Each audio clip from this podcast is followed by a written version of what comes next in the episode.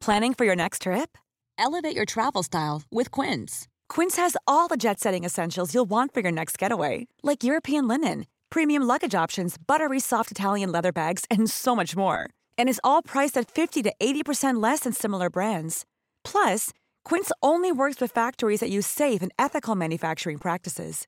Pack your bags with high-quality essentials you'll be wearing for vacations to come with Quince. Go to quince.com/pack for free shipping and 365-day returns. This Mother's Day, celebrate the extraordinary women in your life with a heartfelt gift from Blue Nile. Whether it's for your mom, a mother figure, or yourself as a mom, find that perfect piece to express your love and appreciation. Explore Blue Nile's exquisite pearls and mesmerizing gemstones that she's sure to love. Enjoy fast shipping options like guaranteed free shipping and returns. Make this Mother's Day unforgettable with a piece from Blue Nile. Right now, get up to 50% off at BlueNile.com. That's BlueNile.com. Sekunder. Slå på den där. Slå på knappen. Slå på knappen. Nalle.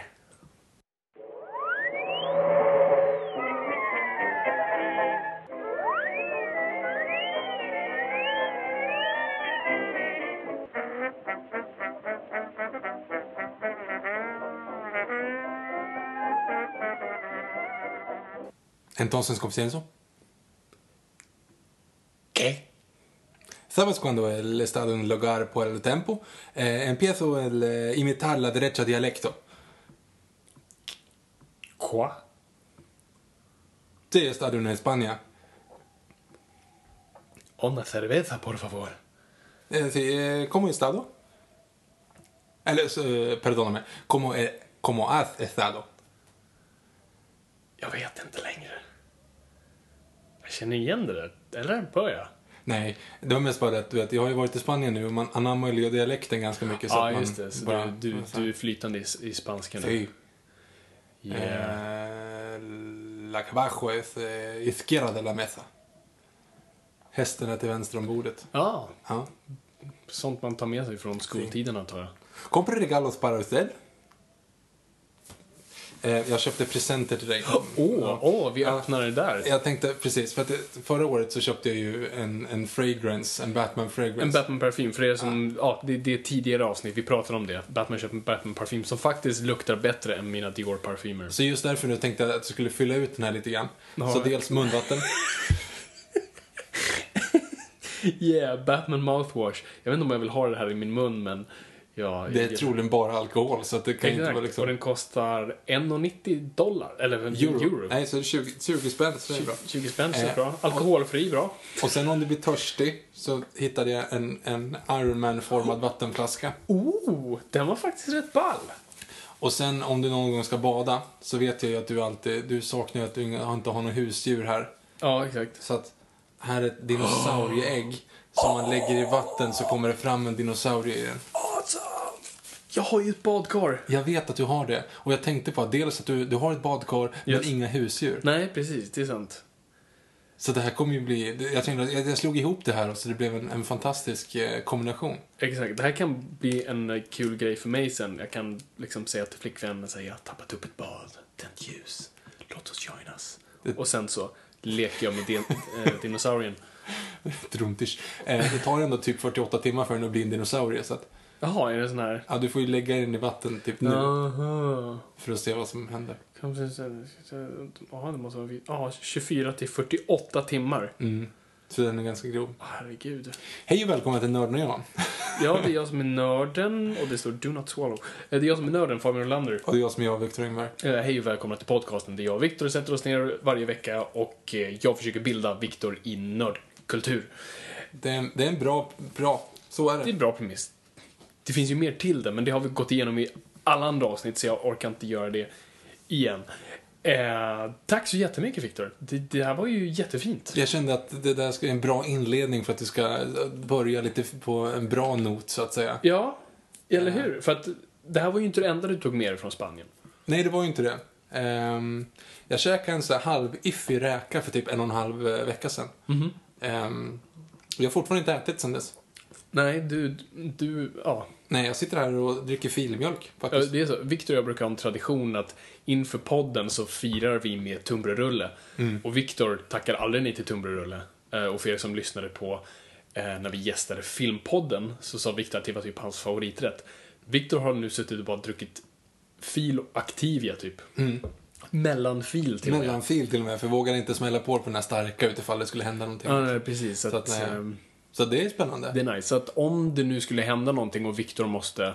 Ja, så kommer Victor behöva bara springa iväg väldigt snabbt. Jag tror inte att... Jag kommer behöva sätta på musik.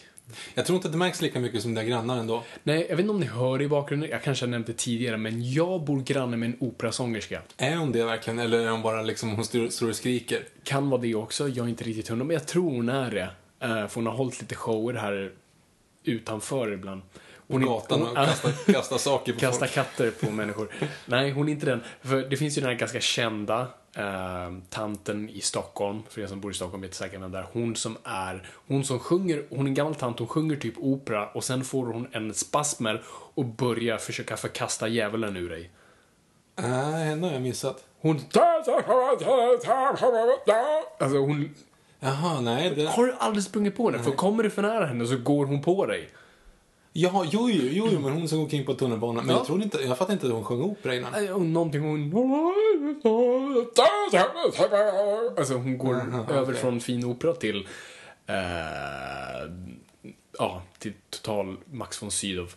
Jaha, nej det har jag missat faktiskt. Så. Eller jag har missat att hon sjunger opera innan. Det är ju en ganska fin detalj i så fall. Jo, absolut. Hon är duktig. Ja, definitivt. Så hon, det är en sak jag alltid undrat med de där personerna. För jag tänker på så som hon ändå som går varje dag. Hon brukar ha sin rutin. Jag undrar om hon liksom sen klockan 5 bara klockar in. Bara, så nu går jag hem. Och så går hon hem till sina katter. Sitter där, läser en bok. Tidningen liksom. Kokar te, bor hemma liksom framför brasan. Och sen 9 morgon efter. Så nu går vi ut igen. Jag tror att jag tror att det är en mer utsatt grupp än vad du försöker få att framställa så här. Så. Lite roligt. Nej, men så det är inte hon i alla fall jag bor med, tror jag. Har du sett henne? Ja, jag tror det, men det är inte bekräftat. Men hon hörs lite då, men jag tycker det är ganska roligt med folk som här som inte vet om det. När folk just frågar så här, fan, så här, bor du med någon? Fan, nej. Bara hör du någonting? Jag det är inte väldigt obehagligt. Det är väldigt obehagligt. Så jag har ju faktiskt haft vänner som freakat ut lite här just från liksom faktiskt tror att det spökar i huset. För det är lite obehagligt att höra opera mellan väggarna. Bara så, det är typ som att det kommer från väggarna liksom. Precis. Man förväntar sig bara att Liam Neeson skulle springa omkring här och Catherine Zeta-Jones och Owen Wilson skulle tappa huvudet. Shit. Den tog ett tag för mig. Gud. Gick du och såg den på bio? För jag för mig att du hade typ en keps från den filmen. Nej, jag hade en tröja. För att vi var på galapremiären av den. Fast jag tror att jag inte var på galapremiären. Det bara fick liksom goodiebagen. Så att jag hade liksom... Jag gick omkring med en t-shirt, The Haunting liksom. Och jag visste inte vad det var för någonting. Jag visste bara att det stod i Liam Neeson och Catherine Zeta-Jones. Det var de två de frontade. Och det var ju ascoolt sen nästa års episod 1. Alltså när den blev stor. För då fattar man ju vem Liam Neeson var. Ja, exakt. Liksom. Så det var ju coolt. Ja, precis. Hur var den filmen egentligen? Jag har sett den på Kanal Plus. Nej, då det var Kanal Plus. Den är ganska dålig. Eller hur? Jag kommer ihåg den där kända scenen med den här handen i sängen och allt sånt där. Nej, men grejen var att det finns några obehagliga scener när typ de här utsnidda dockorna ovanför sängen. Men de typ bara så här röra på sig. De rör ju inte på sig. De bara tittar. Det är det som är så coolt. De rör sig mellan. Tills de börjar röra sig. För då är de animerade. De är jättedåligt animerade. Det är riktigt så här tidig dataanimation. Så det är riktigt och så det konstigaste av allihop är när det är en dörr. De ska komma in genom en dörr. Och så formar sig dörren som en hand och boxar bort dem. Det är så jättekonstigt. Alltså det är... Återigen, dataanimeringar. Ja, alltså dataanimationer i skräckfilmer överlag bara går inte. Kan du komma på någon dataanimation som var bra i skräckfilm? För jag tänker på... vad heter den? Lilla ljusa uppåt näsa. Skitsamma. Miss Piggy. Jag vet inte. Nej, men jag tänker på Paranormal Activity. För där fuckar de ju upp. I den en av katsen så är ju att hon blir typ ett förvridet ansikte så här, och attackerar kameran, det sista som händer. Det tar ju den ur filmen. Ja, precis. För att filmen är ju skitspännande. Men sen så det sista man kommer ihåg är typ ett dåligt animerad så här, zombie. Så, här. Ja, exakt. Så det vet jag verkligen hur man verkligen tokförstör med en liten datoranimerad scen. Men jag kommer inte på någon skräckfilm datoranimeringar överhuvudtaget. Nej, i alla fall som var bra. Alltså det är mycket zombiefilmer som används av då, så här monsterfilmer liksom. Remaken på Wolfman var ju en... Eller nej fan, där körde. Där var väl Benicio Del Toro i full Wolf-outfit. Nej, jag har inte sett den. Jag för mig det. Förutom transformationen. Transformationen för mig. Det är jättedåligt. Liksom. Jag för mig att han faktiskt ser ut som en stor teddybjörn sen. För poängen med det, med när de castade den filmen, de sa att Benicio Del Toro kommer att vara Wolfman, och alla bara, fantastisk casting. Det är ju, han ser ju fan ut som en. Det är ju bara... Mm. Du bara slår på lite större polisonger. Ja, liksom, lite polisonger, ett par linser och sen där. Men på tal om det, Jack Nicholson i Wolf. Som aldrig riktigt blir en var... Han får lite större polisonger. Ja, men där har... det är ju det precis det han får. Han får ju röda ögon och polisonger. Det är det som är grejen. Och hoppar i slow motion. Massa slow motion hoppande. Ja. Det är en weird film. Jag kommer att han pissar på folk. Han pissar på skorna på folk. Och så tar han upp handen och så han tar upp ur fickan och så har han en hand i fickan. Typ om någon har ätit upp en hand. Michelle Pfeiffer är med. Som också typ är...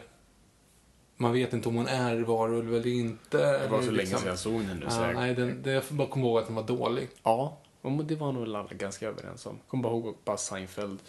Parodin på det.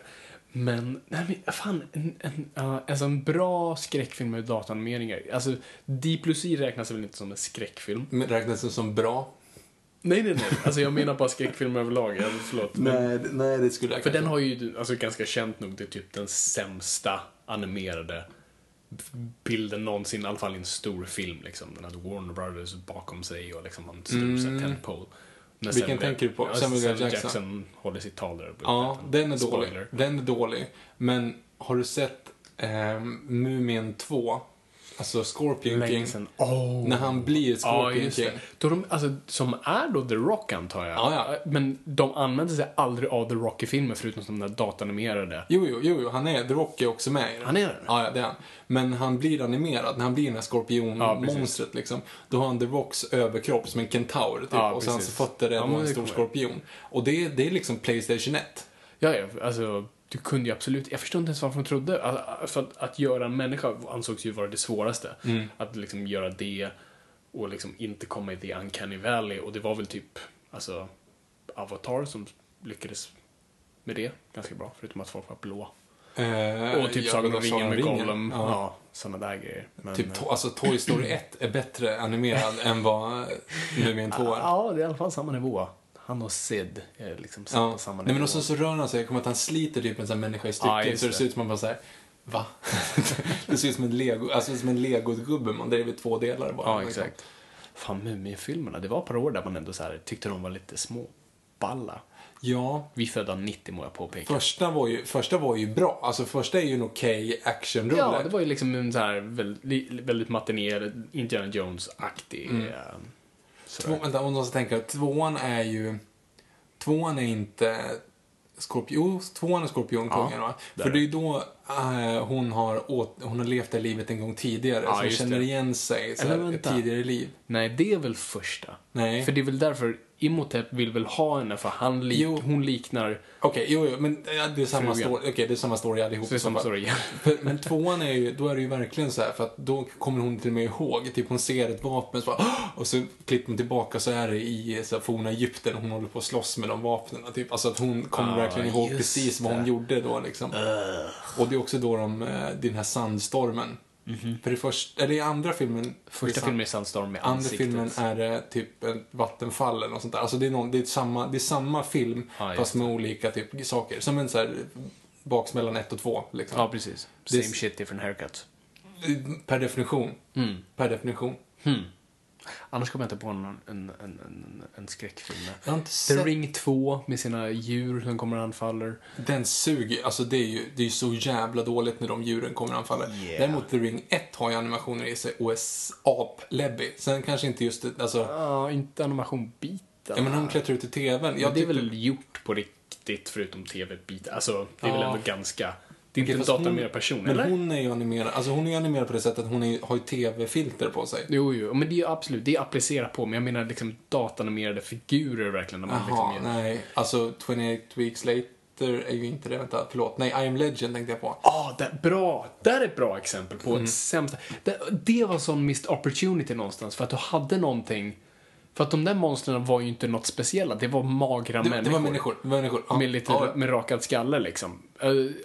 Ja, det såg ut som punkare på 70-talet i London. Alltså det var, du hade ju bara kunnat kasta folk som såg ut. Det är så jävla konstigt att de överhuvudtaget. Det såg så dåligt ut. De var inte där teknikmässigt och nej, det var faktiskt riktigt illa. För det tog mig så ur filmen. För det finns en ganska bra scen i början då han stöter på, kommer ihåg första scenen han stöter på dem. För jag tror det är när hans hund försvinner och han går in i mörkbyggnad. Just det, ja. Och de typ bara står i en ring och ser ut att hulka nästan. Och det var ganska obehagligt för då såg man så lite av dem. Och sen är det ju verkligen så här full frontal på alla dem. Du vet när han står där med sina två zombiehundar där. Så jävla dåligt. För de kan inte gå igenom solljuset. Och det är liksom lite strimma bara. Precis, för då skulle de bara... nästan lite science-varning som med vattnet. Ja. Nej, det var faktiskt... Det håller jag med om.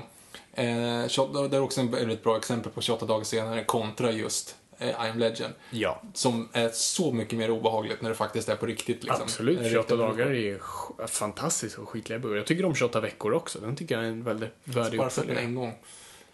Och den är ju mer så här datanimationsblod, vet när helikoptern kommer och så här, och det är lite... Ja. Man accepterar det för det mest roligt. Fast den scenen är ju snygg för att man säger det här liksom att vart är ni? Ja, men vi är snart där. Hur snart? Bara, om 30 sekunder. Och tänker man, och sen så vänder de sig om så är det hur mycket som helst. Så är det helt plötsligt 30 sekunder, jättelång tid. Precis. Liksom. Och bara den inledningsscenen kommer som jävla ångest. Ja, just när han överger sin fru. Ja, precis. Ja, och, den är grov. Och den såg jag med mitt ex på liksom DVD hemma. Jag började säga, och hon var ganska liksom, hon var inte med sig alls. Hon klarade verkligen skräckfilmer, men hon började gråta av den inledningsscenen. Den var för intens. Ja, men den är grov. För det är skit, och det är sån klaustrofobi, och det är också bara så här ångest i att han lämnar faktiskt sin fru, och liksom, det är så mycket grejer som försiggår där, jättejobbigt. Och just att han springer på ett fält men det känns inte säkert vid, och sen sätter han sig på, nu vill jag se om den här filmen. Ja, jag som sagt, jag har bara sett den en gång. Jag såg den med dig, tror jag. Vi gick på bio och såg den. Och den var fan nog, den är obehaglig. Sen tycker jag inte riktigt om att han förföljer dem. Nej, just det. Tycker den är sådär, men det är en annan, ja. Det är en annan grej. Ja. Men det är inte det avsnittet handlar om. Ja, precis. Presenterade Moviesin också. Värt att påpeka. Sveriges största magasin på nätet. Sommaren är över, Victor. Nu är vi tillbaka i den riktiga världen. Oh yeah. Yeah. Så vi har slutat semester tillsammans. Jag var inte i Spanien för övrigt, vill vi tillägga. Nej, det var semester inte tillsammans. Men nu är vi tillbaka. Och back to basics. Vi ska prata om grejer. Film blockbusters är över för i år. Ja, det är det. Nu kommer inga fler. Spectre. Är det en sommarblockbuster? Den kommer i november. Jaha, jag förstår inte sommarblockbuster. Jag tror det bara blockbusters. Bara Star Wars. Spectre. nej, herregud. Spectre. Spectre-trailern släpptes. Ja, för det var ett tag sedan. Jag har inte sett den än. Nej, jag tänker inte göra det. Du kan se den. Jag tror jag var skeptisk. Men de snälla människorna på Twitter övertalade mig. Så, nej, du kan se den. Jag fuckade upp Jurassic World. Ja, men det är för att du såg den femte trailern istället för att stanna på nummer 2. Det var helt ditt fel. Okay. Så att, okej. Nej, men så från att komma från film så ska vi nu gå över lite till tv. Så vi tänkte att vi ska snacka lite, om bara egentligen, typ runt en månad så släpps Supergirl. Som de nu gör till tv-serie på CBS, tror jag. Jag vet inte var den kommer visas i Sverige, om den visas i Sverige. Men den kommer liksom. Så att det är skitkul. Supergirl. Får vi egentligen se igen. Typ 30 år senare sist vi såg henne. I alla fall i vad ska man säga, i rörligt format. Om man bortser från tecknet. Så vi ska snacka i Supergirl helt enkelt. Yes, box. Så vi kastar oss rakt in, eller hur? Kul.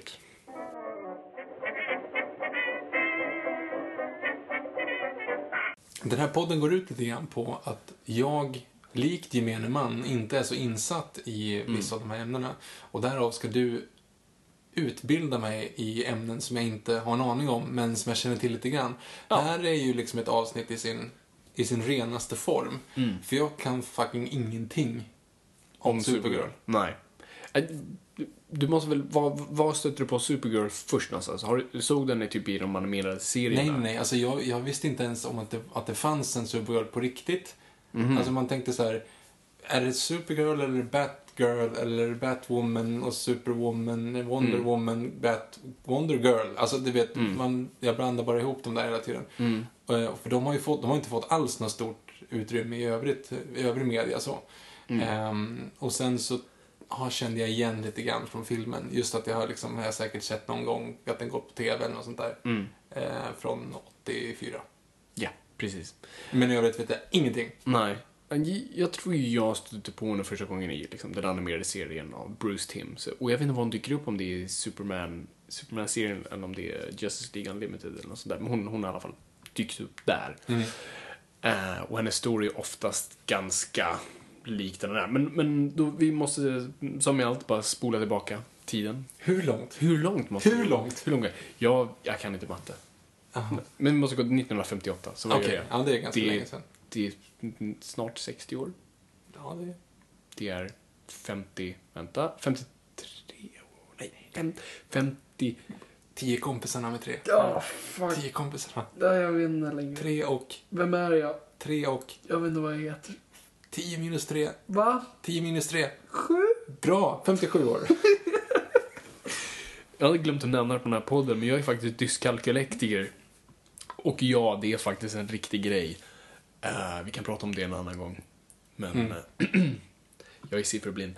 Men 1958 ska vi gå till. Och nu är ju liksom i 50-talet av serietidningar som då är väldigt sci-fi präglade fortfarande liksom. För det ser vi ju i alla sorts media. Så liksom runt 50-talet, sen 60-talet så är det ju verkligen sci-fi-åldern. Liksom space race och allt det där. Och det speglas enormt i serietidningarna. Och som vi pratade om i förra veckan eller förra avsnittet, Fantastic Four, kan ni lyssna på. Där pratar vi väldigt mycket om sci-fi. Och de verkligen fångade det sen där i början på 60-talet. Men alla andra serietidningar var ganska vilsna med vad man skulle göra med det. Och just sci-fi och magi gick väldigt ofta hand i hand liksom. Och så Superman kunde antingen liksom åka upp i rymden och hälsa på monster, precis som Batman också gjorde, eller han kunde vara nere på jorden och någonting mystiskt kunde hända. Så det var sällan liksom rånare längre. Mm-hmm. Eller jokrar eller något sånt där. Så Supergirl dyker först upp i en väldigt liksom en annan version än den vi känner igen idag. Vet du om Jimmy Olsen här? Ja, för att vi såg precis Supergirl-filmen. Ja, Jimmy Olsen är då liksom han är liksom pojkfotografen på The Daily Planet. Mm-hmm. Han som hade, Superman. Och liksom, han har varit med i alla filmer och i serien också. Han är liksom den lilla rödtotten med kameran som fotar. Och är liksom bästa kompis med Superman. Det var liksom, han hade en egen tidning som hette liksom, Supermans best friend Jimmy Olsen. Okej. Supermans best pal. Skitsamma. Och det var här det förekom. Han hade en egen tidning liksom, som reflekterar hans äventyr med Superman då, utifrån hans synvinkel. Och han hittar en dag en liten indianrelik.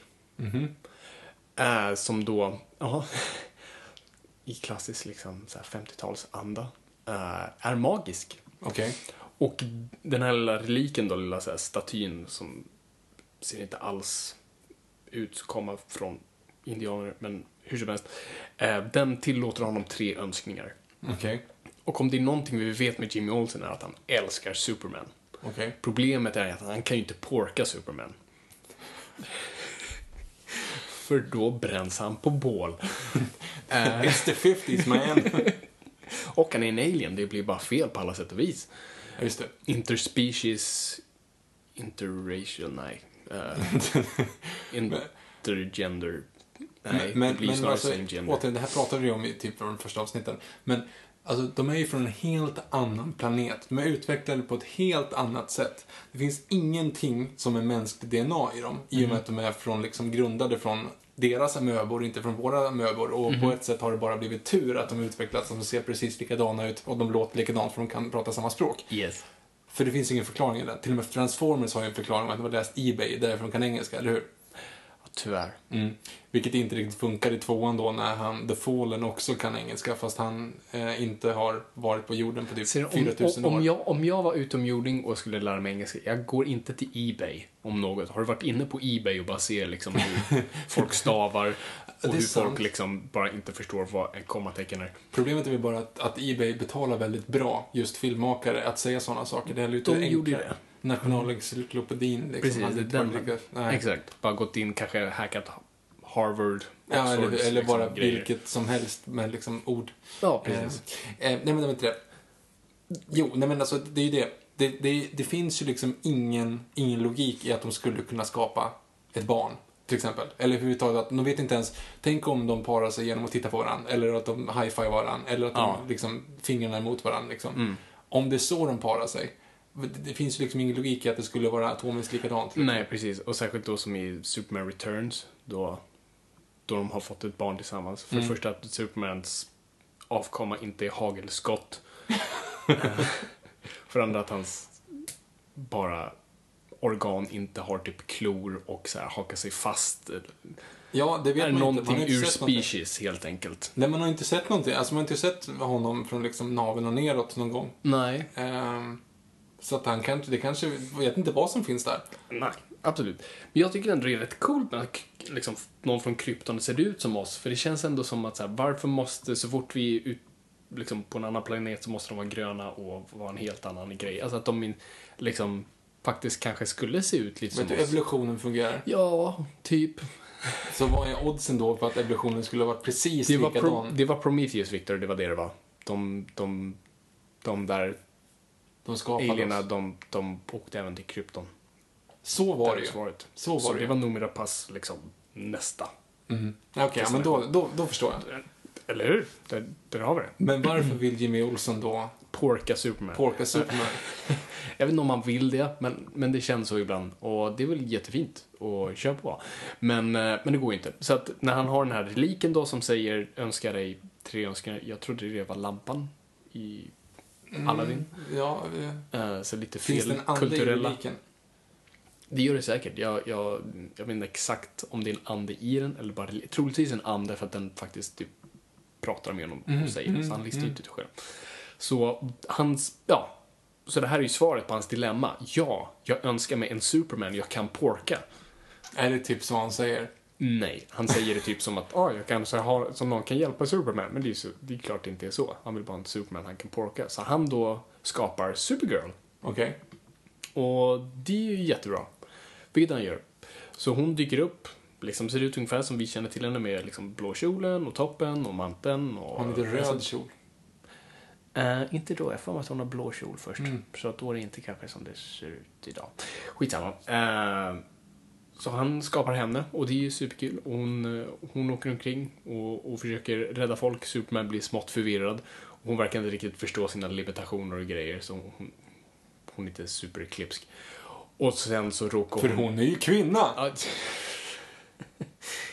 It's the 50s, man. Precis. Och sen så snubblar hon på en kryptonit som är Superman 3. Går på en kryptonit. Varför var det alltid ett bindestreck där? Nej, men för att annars är det ju inte ett pann eller en pann. Då är det ju bara en, går på en kryptonit och så här, ja. Men kryptonit, alltså det ska vara att man nitas. Nej, men man går på nit. Alltså att man... Du har inte förstått den. Alltså. Nej, jag har inte förstått den. Alltså... Jag känner mig riktigt dum det här avsnittet. Får jag bara tillägga. Nej, men att man går på nit. Alltså man ska säga att man det tog stopp där liksom. Tusan, vi skulle uppfinna en evighetsmaskin, men vi gick på en nit där att det inte funkar liksom. Vi får börja om. Okej. Ja, jag är med.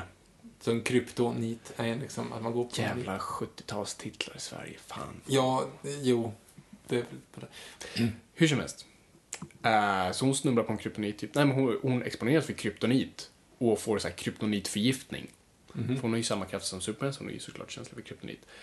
Så hon kommer tillbaka till Jimmy Olsen och typ i så här klassisk Alien 4-anda bara Kill me. Och han tar en hagelbössa och nej. nej, utan hon ber då honom att i stort sett så här, avliva henne. Så hon ber honom att så här, ta din andra önskning till att önska att jag aldrig existerar.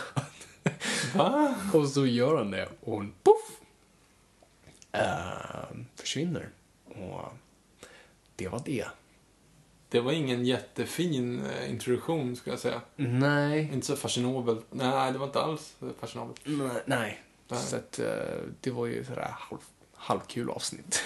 Slutade riktigt downer. Förlorad kärlek och död. Så det är ju trevligt. Nej, men så... Men den tidningen säljer väldigt bra och DC får väldigt bra respons på den liksom. Mm. Och väldigt mycket så här brev som säger fan vad kul med Supergirl, det vill vi ju ha mer av. Så året efter, bara 1959, så bestämmer sig DC för att faktiskt officiellt liksom ha Supergirl. Och då är det ganska likt så vi känner till idag liksom. Det är Kara Zor-El, alltså kusinen till Superman som kommer ner, som också har skickats hit då. Hon var dock i så här suspension och typ hamnade fel, så det är därför hon är egentligen äldre än Clark. För hon var i den åldern hon är liksom ungdom typ. Okej. Så att hon är äldre men yngre nu liksom. Men han är typ 30 och hon är 16, jag vet inte hur gammal hon är. Så hon kraschlandar på jorden med sin raket liksom och förklarar den biten. Så att vart landar hon? I Metropolis, antar jag. Mm. Tur att hon landade någonstans som kunde prata engelska, i och med att man pratar engelska på Krypton. Det hade varit väldigt jobbigt att landa i typ Rumänien, i och med att hon hade inte förstått någonting av vad någon sa. Nej, precis. Och jobbigt att landa i ett kommunistland också. Under den perioden, ja. Mm. Fast det finns ju en väldigt bra serie förut som jag kommer säkert tipsa om någon gång, som heter Superman Red Sun. Som är ganska kul, just sånt koncept. För att DC har ju en massa såna, vad man kallar Elseworld stories, där man tar liksom ett koncept och bara liksom tar det ur kontinuitet bara för att leka med det liksom. Så man gör en sån här egen liten kontinuerlig historia. Så det finns en som heter Red Sun, skriven av Mark Miller, som just handlar om så här, tänk om Superman inte landade i USA utan landade i Sovjet. Okej. Och det är ganska intressant liksom, vad som händer när liksom typ teoretiskt vad som skulle hända liksom. Han blir ju då liksom the Überman och blir liksom en symbol och verkligen så här. Och han, istället för S då, så har han ju det här hammaren och sköran. Precis. Uh-huh. Och lite mer gråare outfit och sådär, så det är ganska kul. Den rekommenderar folk att läsa. Det är ganska intressant. Den är ju väldigt bra skriven. Men jag trodde alltid att Superman lärde sig engelska när han landade på jorden. Att man inte pratade engelska på Krypton, utan han lärde sig engelska för att han råkade landa i USA. Ja, precis. Alltså, det hade varit jobbigt om han hade landat i, låt oss säga Brasilien, och att han lärt sig portugisiska, och sen så kommer han till Krypton och så pratar alla engelska där. Då hade han inte gjort förstådd. Ja, jo. Nej, sant. Så det kan du fundera på. Kanske. Tänk om han landar i Sverige. Ja. Han hade inte varit populär här. För mycket ambition i den människan. Han bara inte tror att han är något. Han är något. Ut med honom. Eller hur? Fast vi är ju ganska duktiga på engelska då, så han hade kanske kunnat lära sig engelska. Han hade ändå kunnat prata med Krypton. Det är sant. Så då hade ju ändå klarat sig. Ja. Jag vet, Victor. Det är jobbigt att Krypton inte har ett eget språk. Alltså i serien har de har ju faktiskt en egen liksom font och liksom ett alfabet och sånt där. Men de har aldrig gjort något försök, så vitt jag vet, i rörlig media att göra det till ett språk. Liksom. De hade det Man of Steel. De hade liksom en... vad heter det? Gud, jag är så dum i huvudet då. Poddminnet som säger. Vad heter det? När du är forskare i språk. Lingvist. De hade en lingvist som faktiskt utvecklade språket, men de pratade aldrig det liksom. Jättekonstigt. Jag tycker ändå Man of Steel. Alltså, Zack Snyder borde vara ändå ganska... liksom, ganska petig med sådana saker. Ja, men fortfarande så här, orka sitta och lyssna. Alltså liksom så här, du har nu Russell Crowe liksom, the actor och jo, men liksom. Han skulle kunna prata engelska med honom när han är i skeppet, eftersom det bara är liksom en sån här en sinnesbild av honom. Men när de är på Krypton. Nej. Okej. Ja, orken. Okej. Ja, alltså jag förstår, men jag köper det. Alltså för mig känns det som liksom, du vet, vad är det inte Hunt for Red October där de börjar prata ryska och så blir det den och Enemy och Enemy at the Gates också. Kanske som typ utzoomningar att man hör dem prata ryska och så blir det engelska. Det är lite så, jag tänker att de pratar så här kryptonska vart vi så här. Fast han kommer ju, Zod kommer ner till jorden och pratar engelska. Det är korrekt. Så det hjälper ju inte. Det fan. Ja, det är sant. I will find him. Fast det säger han på Krypton. Jo, men han skriker. Och sen när han kommer ner då så... Och det är you are not alone. Och det är så jävla coolt när man har massa olika språk. Ja, så här, you are not alone. Det är ashäftigt. Vet du vad ett av språken är? Nej. Klingon. Ja. Han kör det på Klingon också. Ja. Nej, men, men den är ju liksom den är ju cool. Ja, precis. Men sen så kommer det kanske betyder att han har pluggat språket lite, att han liksom Matrix style av alla. Jag vet inte, kan du kryptonsk teknik? De kunde åka ifrån genom tid och rum i det där skeppet, så att då borde de ju kunna. Bara att de inte kan kolonisera världar, det tycker jag i alla fall. Varför kan de inte göra det? De sa ju det, alla så här, kolonier hade ju typ dött i Man of Steel, hade misslyckats. Det såg. Ja, det var lite jobbigt. Det är inte därför vi är här. Jo, nästan. Typ. Det är därför Superman är här. Och Supergirl, Kara Zor-El. Så att hon kommer då också från Krypton. Och här finns det lite olika tolkningar på hur hon, liksom att hon också sköts ut samtidigt som Clark, men hamnade liksom fel. Men en annan populär är liksom att hon kom från en annan stad, som då i sig när Krypton sprängdes typ av flöt iväg. Och sen blev ju problemet, eftersom Krypton är gjort på kryptonit, så blev liksom planeten typ jätteförgiftad av det här liksom kryptonska samhället, eller liksom kryptoniten, som la typ så här blygolv över marken och så där, men och liksom den världen skulle också dö, så att då satte de henne i en kapsel och sköt vägen. Men så hon landar på jorden och Superman lägligt hittar henne. Han vet inte riktigt vad han ska göra av henne, för hon är fortfarande ganska ung. Så han sätter henne på ett barnhem, tar en peruk över huvudet på henne och säger, du gör ingenting för du tjej. Men hon kan inte låta bli, som om nätterna åker omkring och liksom räddar folk för att hon vill liksom. Och där etableras liksom Supergirl, så hon dyker liksom upp bara. Jag vet inte om hon får en riktig serie. Jag tror hon hade en egen serie lite längre fram, men hon liksom dök fram och tillbaka i liksom Superman-serien med Krypto-hunden. Har hon en hund? Det finns en hund som heter Krypto. Kommer den från Krypton också? Yes, och den har mantel. Käften, Victor. Det är häftigt. Okej. Okay. Kan den också flyga och spruta laser? Ja, den kan flyga och spruta laser. Käften, Victor.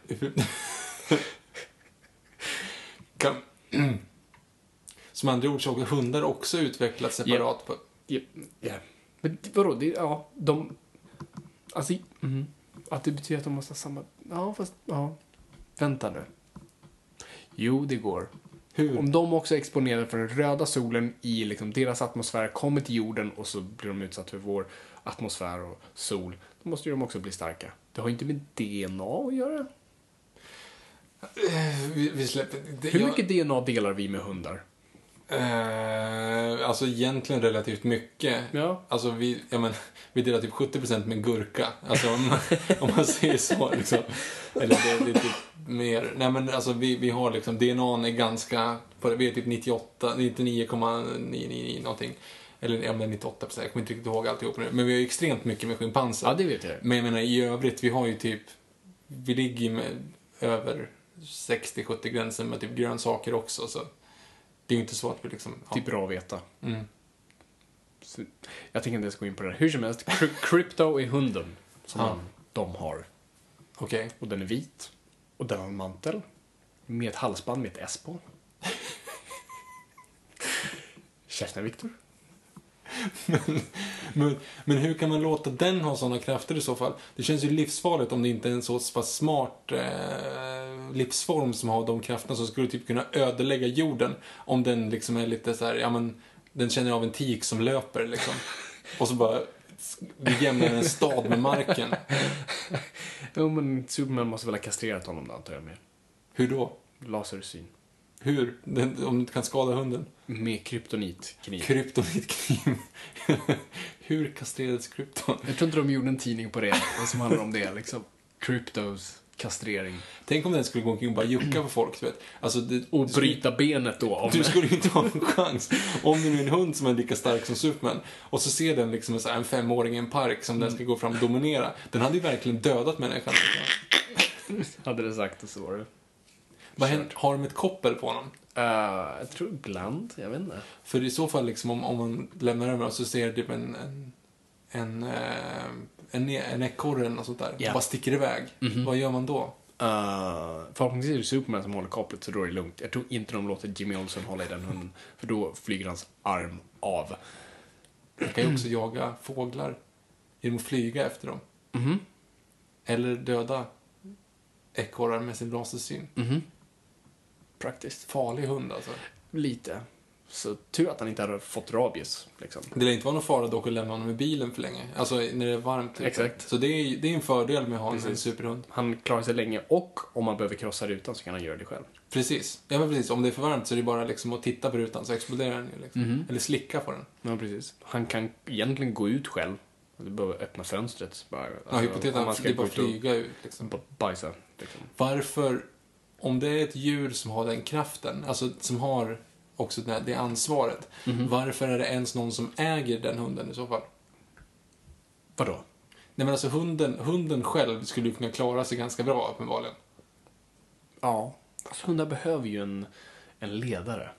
Även kryptonithundar. Kan jag tänka mig. Gissa. Finns det någon kryptonitkatt också? Inte vad jag vet. Det har säkert funnits i Golden Age-serierna, så att det kan jag tänka mig. Men i och för sig, han skulle nog känna sig ganska dominant som den enda hunden som kan det. Så han skulle ju bli kungen av alla hundar och vargar på jorden. Ja. Wow. Det är ju en serie i sig. Skriv den serien, DC.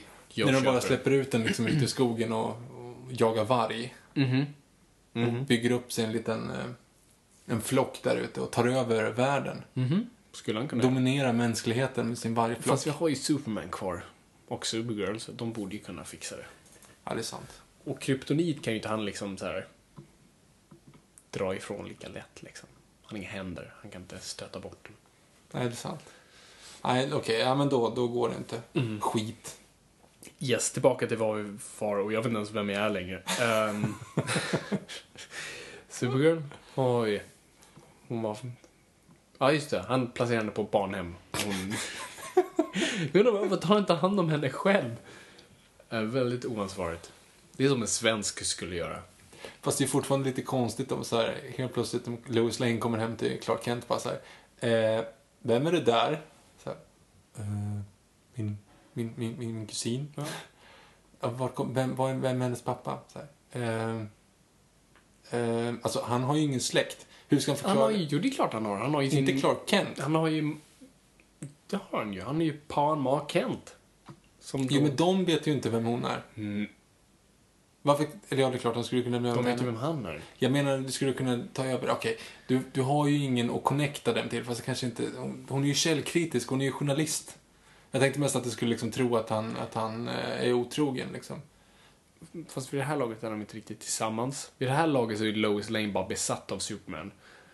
Det är ganska kul att kolla på omslag av The Lois Lane hade en egen tidning som det hette Superman's Girlfriend. Lois Lane. Och det är så kul att bara kolla. Jag ska kolla just gamla omslag, och det är ganska kul att kolla hur många av dem som, för då ofta så var ju storyn ganska liksom där på omslaget. Så det är hur många som helst bara handlar om att hon försöker få Superman att gifta sig med henne. Jessica Alba all over again. Ja, jo, men verkligen liksom. Vilket är ganska kul. För att det var ju det som var så coolt med Lois. Hon skapades faktiskt liksom, alltså där 1938 i liksom Action Comics nummer 1, så är Lois Lane väldigt liksom independent och liksom no bullshit och inte alls intresserad av liksom sådana grejer. Mm. Så det var synd att hon gick den vägen. Hur som helst, jag tycker det är mest konstigt som sagt att han sätter henne på ett barnhem. Ja, det är lite konstigt. Hon är typ 16. Ja, precis. Dessutom, det är så typiskt svenskt. Som andra ord så är Superman är svensk.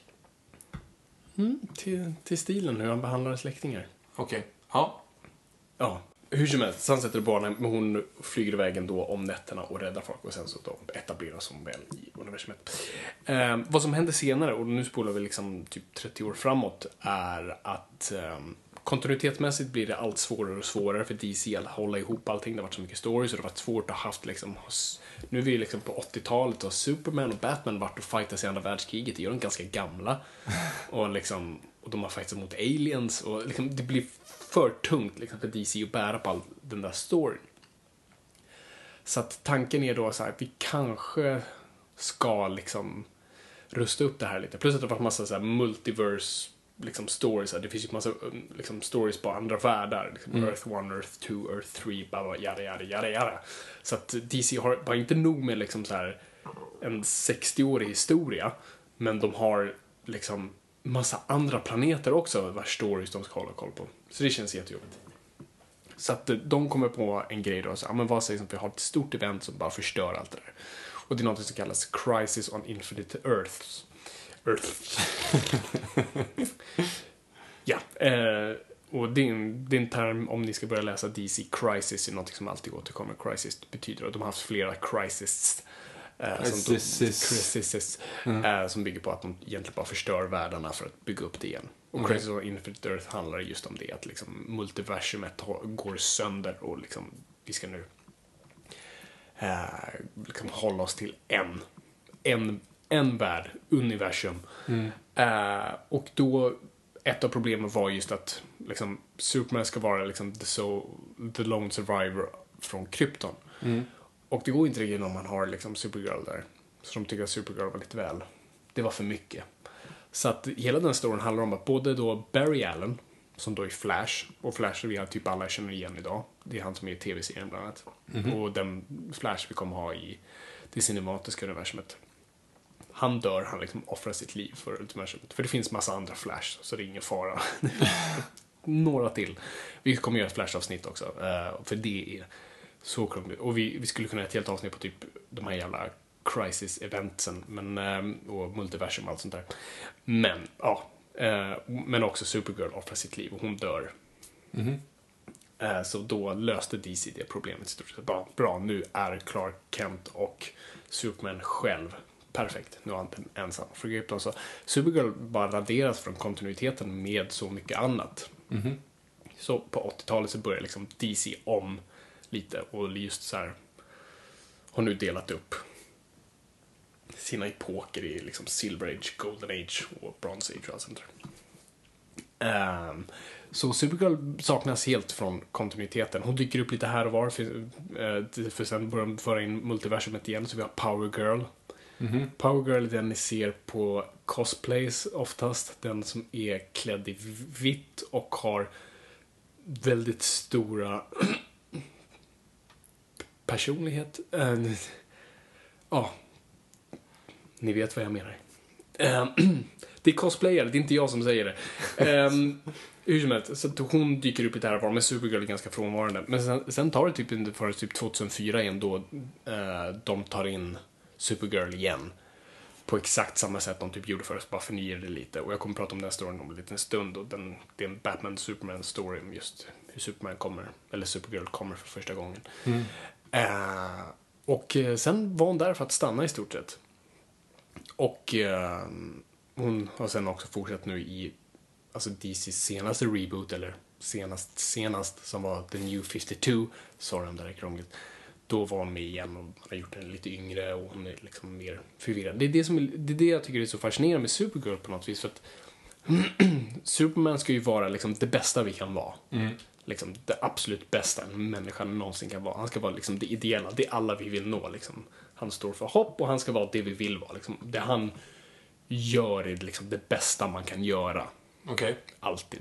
Det är därför många hade problem i slutet på Man of Steel, spoiler, när han bryter nacken av Zod, för det kändes så här, det där är inte Superman, för Superman skulle ha gjort det liksom det bästa man kan göra av den situationen. Det kanske var det bästa man kunde göra av den situationen. Ja, kanske. Och jag står väl någonstans mitt emellan. Jag håller med, jag gillar den biten av Superman som gör att han liksom är inte bäst, men han är liksom, han gör det bästa av det han kan. Och han vill verkligen inte döda, om man verkligen inte liksom, inte ens om man måste, han finner alltid ett sätt. Men samtidigt som Zack Snyder argumenterade där, som jag tyckte var rätt intressant, han sa, men vad får han de här värderingarna ifrån? Liksom? Vad föds? Han liksom kan ju inte vakna upp med de här grejerna. Så att, liksom, att döda Zod, och det är ju det, han visar ju stor sorg efteråt, liksom, att han har gjort det. Att han liksom lär sig från det misstaget. Sen har de argumenterat andra att det är Ma och Pa Kent som faktiskt ger dem de värderingarna, och baserat på Man of Steel så gör de inte det. Clark, vad skulle du ha gjort med den där, med de drunknande skolungarna? Fuck dem, låt dem sjunka. Alltså. Och bara nu i Batman v Superman-trailern, det verkligen rub me the wrong way, verkligen så här. När Ma Kent verkligen så här, you don't owe them anything. Och det där, ja, jo, det gör du sabbar faktiskt allt. Alltså, du förstör hela Metropolis, du dödar en massa människor. You owe these people a lot. Liksom. Vart satt den där andra receptionen? För det satt ju två stycken på varsin sida jorden och sköt den här och vände gravitationen. Ja, vart satt den andra? Den satt ju i Indonesien någonstans. Ja, precis. Där måste ju hur mycket folk ha dött också. Det nämner de ingenting i. Ja, det såg ut att vara lite så här på ett fält typ, eller det var ju mitt vid vattnet liksom. Det var inte så många som jag tror han dö. Men det är där de pratar om Aquaman, att Aquaman ska vara väldigt arg för vad som händer med vattnet där och ekosystemet. Aha. So he's pissed off. Aha. Jason Momoa kommer komma och jag läste för övrigt Game of Thrones nu i veckan. Ettan och tvåan, han är med faktiskt. För att du bara låg och... För att jag bara låg inomhus, ja. Som du satt. Nej men då, jävlar vad bra de är alltså. De är det? Ja. Men du är ju fantasy... No. Om det är någonting... Alltså, det är ju här vi någonstans här splittras. Jag är inte så mycket fantasy. Alltså jag gillar det. Men jag gillar att kolla på Game of Thrones. Men det är ju inte så mycket fantasy. Fast det är drakar och häxor och... Jo fast de är ju inte med i första säsongen. Första säsongen är ju typ bara liksom intriger. Alltså ja. Folk som dubbelkrossar varandra och liksom kör. Fast det är häxor och drakar i första säsongen. Ja, drakarna är med i 1,5 sida, knappt. Ja, du pratar boken nu? Ja, och i första serien. Men du har ju typ en häxa där också. Ja, fast hon är med i 15 sidor och drakarna är med i 2 sidor. Av den där boken som är så jävla fet. Ja, den är typ 780 sidor eller något sånt där.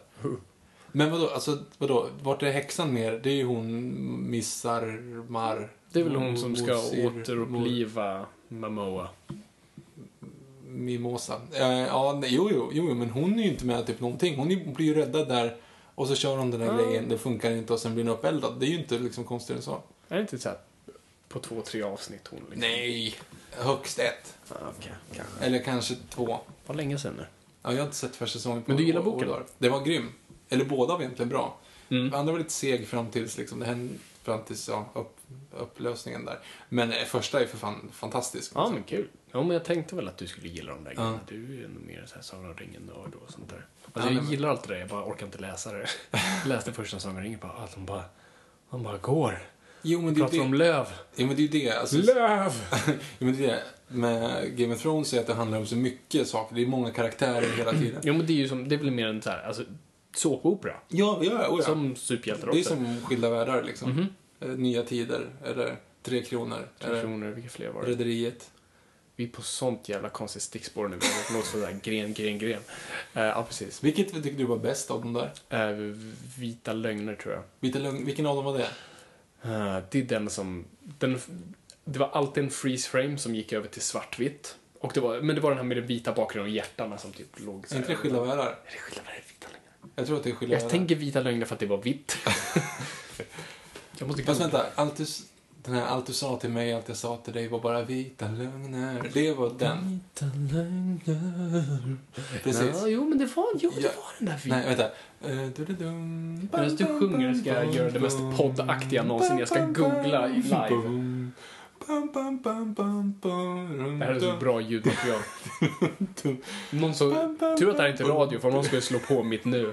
Hör en annan snubbe googla, den andra bara sjunger gamla såpoperor. Men jag får mig att nu kan inte jag sjunga bara för, men jag tror att det bara går så här. Klart du kan. Dum, dum, dum, dum, och så bara slutar med att de kramas. Och då är han... det är ju hon som... Hon gick på universitet. Det är hon som var huvudpersonen i... i skilda världar.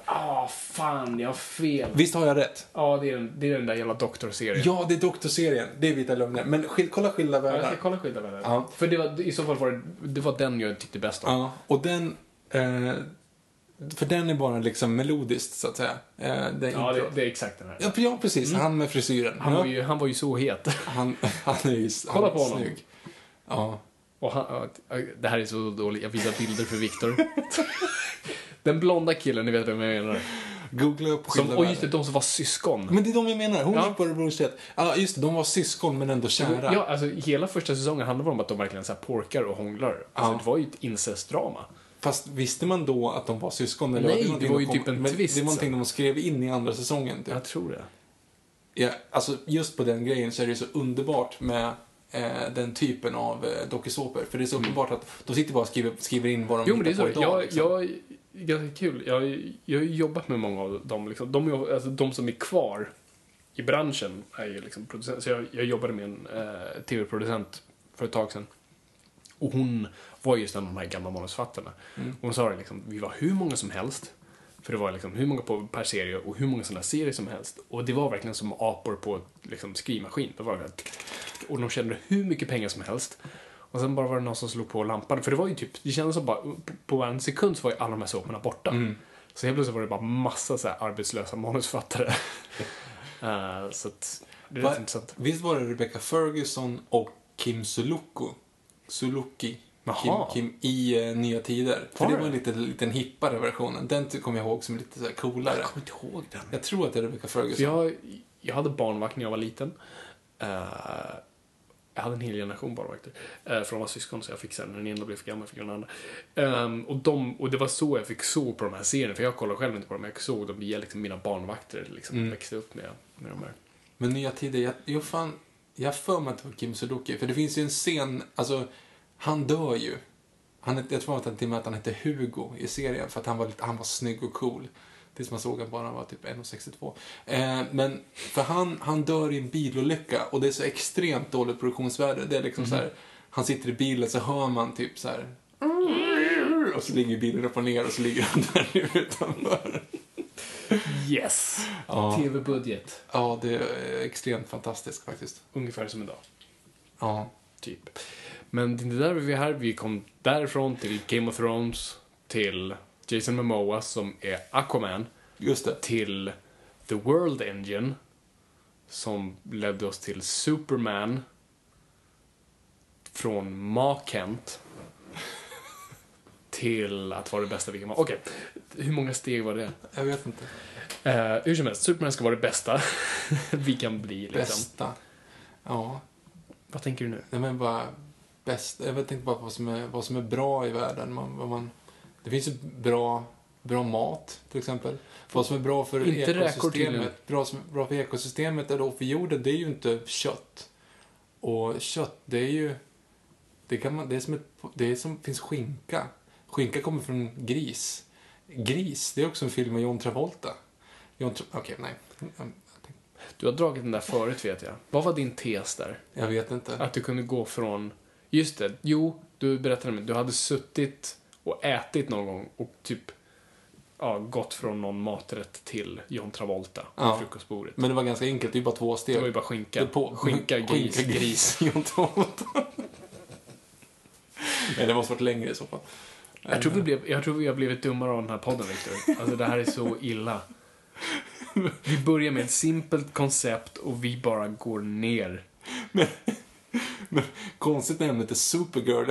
Jag kan ingenting om det här. Du har inte kunnat någonting om våra ämnen. Nej, men snart, kära lyssnare, så ska vi prata om filmen Supergirl. Den har jag sett. Ja, vi kommer in på den. Du kan gå in på den snart. Men prata om serierna. Prata om serierna. Hur som helst. Prata om serierna. Ja. Jag känner mig så korkad. Hur som helst. Vad jag gillar med Supergirl är... Superman ska vara det bästa vi kan vara. Ja, Victor har varit... Det är den där räkan du åt. Okej. Superman... jag har sagt det 1000 gånger nu. Okej. Superman ska vara det bästa vi kan vara. Ja. Yes. Men Supergirl kommer från en annan synvinkel. Vad skulle hända om liksom Superman inte var liksom det här... absolut bästa. Alltså, vi har ju jävligt tur att han är som han är liksom. Annars kunde han blivit gott helt världsherravälde. Gå helt. Tänk om John Travolta hade haft de krafterna. Tänk om. Det hade varit många massörer som varit döda vid det här laget.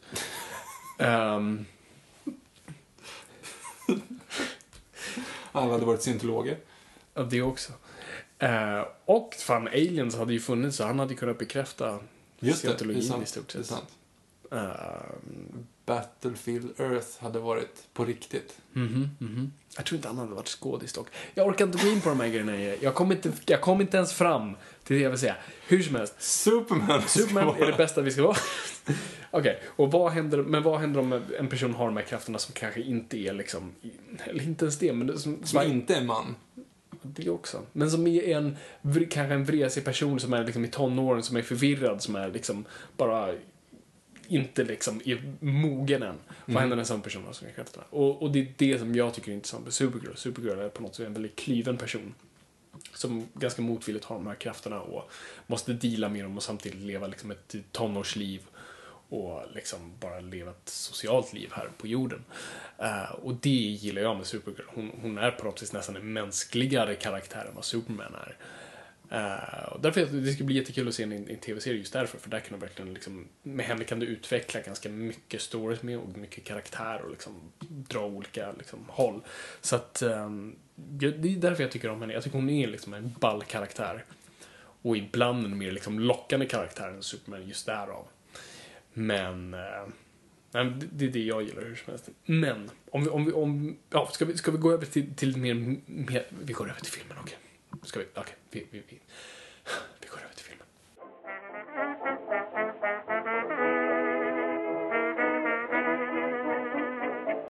Hade du sett Fantastic Four? Yes, just det. Vi hann inte prata om det förra gången. Nu har det kommit och gått, eller kommit och dött kan man säga. Jag skrev lite snabbt på Twitter bara. Nej, men alltså, det var inte lika illa som jag hade trott. Men det var fortfarande ganska illa. Vad jag gillade med den var, som jag pratade om avsnitt, just den har sina så här sci-fi-rötter kvar, vilket jag gillade, för det är inte många superhjältefilmer som tappar in på sci-fi liksom. Man of Steel gjorde det väldigt bra och bättre än det här, men jag gillar fortfarande att de gick i så här klassiskt nästan 20th Century Fox-anda alien typ liksom, mer. Det var liksom body horror och verkligen sci-fi och interdimensional travel och sånt där. De gick mer efter Ultimate Storyn av Fantastic Four. Den kommer väl att få floppa ordentligt, va? Jag har redan gjort. Ja. Alltså den öppnade nummer 2. Jag tror den drog in 20-30 miljoner på första helgen. Det är ganska illa för en så här 150-200. Vi sa ju det också innan. Att vi trodde att det skulle floppa, men det kanske alla visste. Alla spekulerade. Nej, men det var så synd liksom, för att det kändes som de hade rätt grej, men de gick för mörkt. Och alltså krafterna liksom utnyttjades aldrig bra, och vi lärde aldrig känna karaktärerna ordentligt, och tredje akten är totalt katastrof. Det är som så här, de tidigare liksom superhjältefilmerna, då är det liksom, nu är skurken här, vi måste stoppa honom, och det går på 5 minuter, så har de gjort det. Doctor Doom var bara löjlig. Började bra med han som spelade Doctor Doom liksom, var ganska kul, men de gjorde det ganska löjligt, och nej fan, det bara det var synd liksom. Alltså jag tror, baserat på det här och vad jag säger, Fantastic Four passar inte i ett rörligt media. Fungerar bättre för animation liksom. För att så fort Mr. Fantastic gjorde sina liksom grejer, det blir bara löjligt liksom. Och i serierna fungerar det, men liksom här, det blir bara löjligt, vet han liksom drar ut sin arm för slån, han blir bara weird. Så att okej. Ja, från en dålig film till en annan då. Ja, Fantastic Four kan knappt mäta sig med det här. Nej, men ja, Supergirl, och vi kan bara leda upp till det. Alltså Superman-filmerna är ju liksom the shit när den kommer liksom. Det är ju med Christopher Reeve. Alltså det är det bästa som har hänt i stort sett. Alltså de tar en superhjältefilm liksom, Superman den första superhjälten, liksom behandlar det som en blockbuster liksom, ger den en rejäl budget och blir en superhit, Richard Donner Superman, och är liksom en klassiker fortfarande liksom, är väldigt söt när du väl ser den idag. Man har vissa problem med den, särskilt att Superman snurrar runt jorden och sånt där. Och sen har du Superman 2 som är också en jättestor hit, och jag tycker det är bättre än den första med Zod.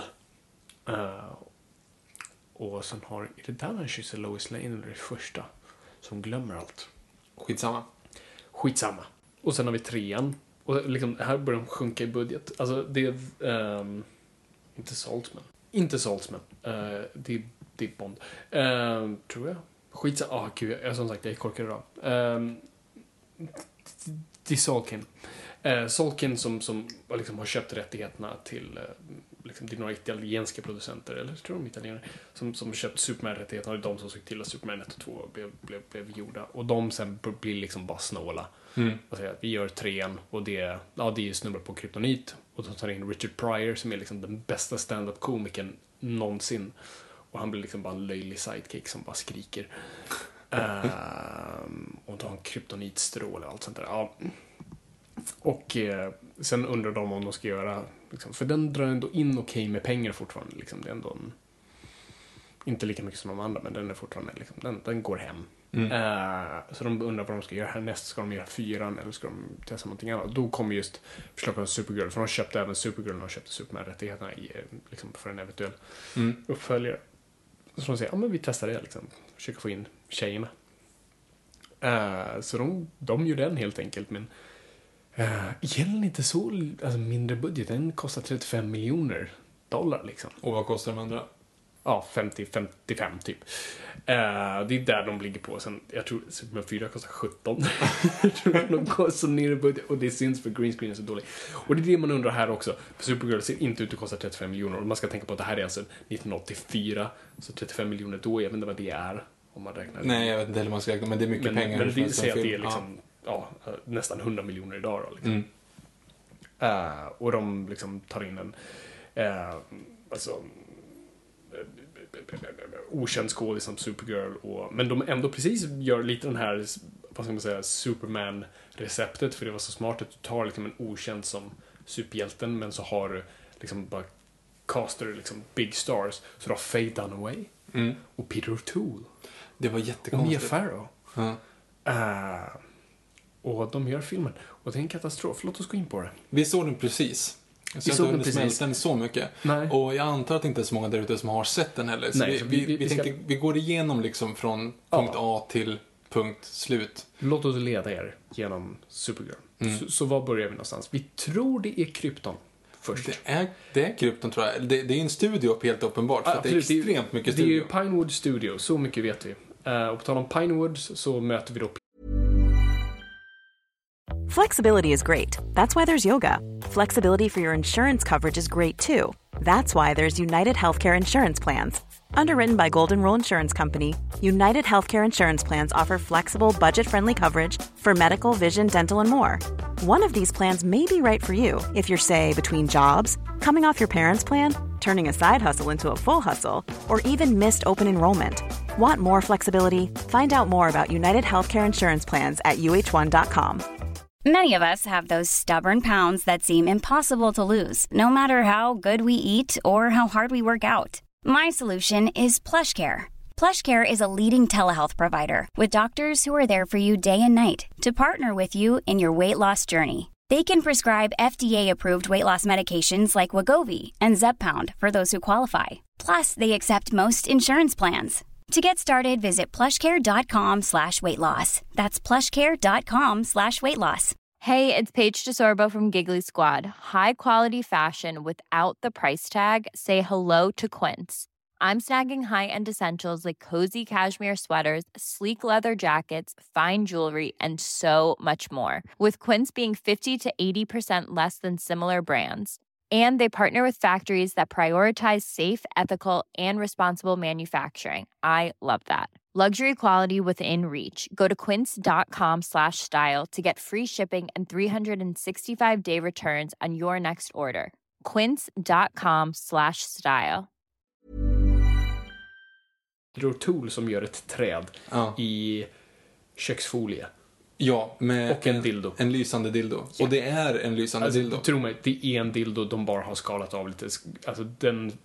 ja, det är en dildo. De har i alla fall... alltså Peter O'Toole håller på med att vifta med en dildo så här, och samtidigt som man håller i en sten som blinkar. En snurrande boll. En snurrande boll. Som man ser de bara har satt på en ring på hans finger, för de håller allt. Men så fort den snurrar så håller de deras händer. Väldigt weird. Och så kommer då Kara... Kara, som är då blir Supergirl egentligen då. Det man får reda på med henne, det hon säger så här: hej, man vet inte vilken relation de har till de här två personerna. Jag tror det var farsan först. Jag trodde också det, men det var det inte tydligen. Mm-hmm. Utan de säger, hej, vad är det där för någonting? Den där får väl inte du ta? Och så pekar hon på den här bollen och han säger typ, borde inte du gå och plugga? Hon bara, jo, men jag kan ekvationer. Och då frågar han en ekvation och då kan inte hon den. Nej, och Vin säger att hon är dålig på matte och han säger, ja men även konstnärer var aldrig bra på matte. Precis, så att det är liksom det du får reda på, hon kan inte matte. Bra, då vet vi det liksom. Det är det personlighetsdraget vi har fått än så länge. Och att hon inte vet vad träd är för någonting. För att hon kommer från Krypton. Ja, hon handlar upp jorden. Så vet inte vad träd är för någonting. Nej. Och hon kan inte räkna. Nej. Och sen får vi ju reda på vad Peter O'Toole ska göra. Peter O'Toole ska sätta sig i ett skepp. Mm. Och han ska åka till antingen Saturnus eller jorden. Han vet inte. Nej. Vad är det han ska göra där? Jag vet inte. Alltså han säger att jag ska åka iväg. Bara, men det får du inte göra. Du får inte åka härifrån. Jo, det ska jag typ göra. För jag kanske ska åka till Saturnus. Eller så kanske jag åker till jorden. Och man fattar inte riktigt varför. Nej, för sen säger han att han kommer hamna i Phantom Zone. Varför då? Nej, det gör han inte. Det kommer ju senare. Okay. För jag är så förvirrad redan. Han får ju leka. Eller hon får ju den här... dildon om honom. För att det kommer en massa folk och pratar med honom. Och han bara, åh shit, det här, jag får inte leka med den här dildon. För den tydligen förbjuder han, typ lånat den från någon eller något. Ja, sånt där. Det är 1984, ingen kunde ha en dildo framme då. Så att han ger dildon och den här stenen till Supergirl. Supergirl typ ritar en trollslända på sten såhär, på marken med den där. Och sen så slår den en gång på den. Och då blir det en riktig trollslända. Den trollsländan flyger iväg ut genom deras fönster som är gjorda av köksfolie. Och det är alltså vi skojar, alltså ni har inte sett filmen, ni förstår inte vad vi menar. Alltså den här planeten då, eller vad det nu är. Vi vet inte vad det är. Det ser ut som som att den typ svävar ut i rymden. Vilket är ganska likt förlagan, den här planeten som är ute och svävar i rymden liksom. Men den hålls ihop av plastfolie som en trollslända kan flyga igenom. Trollsländan flyger ut genom det här plaståret, så att allting, det är som i Goldfinger när de skjuter in på ett plan, det bara blåser och allting bara flyger iväg, sugs ut. Så den här stenen sugs ut genom det här hålet. Uppmärksamma nu att en hel civilisation baseras på att en trollslända inte ska kunna flyga ut genom liksom, eller att en skitunge bara tar en nål bara. Ja, men det var inte ens en nål, det räcker med bara nudda den upp i valen. Alltså det var jättekonstigt i alla fall.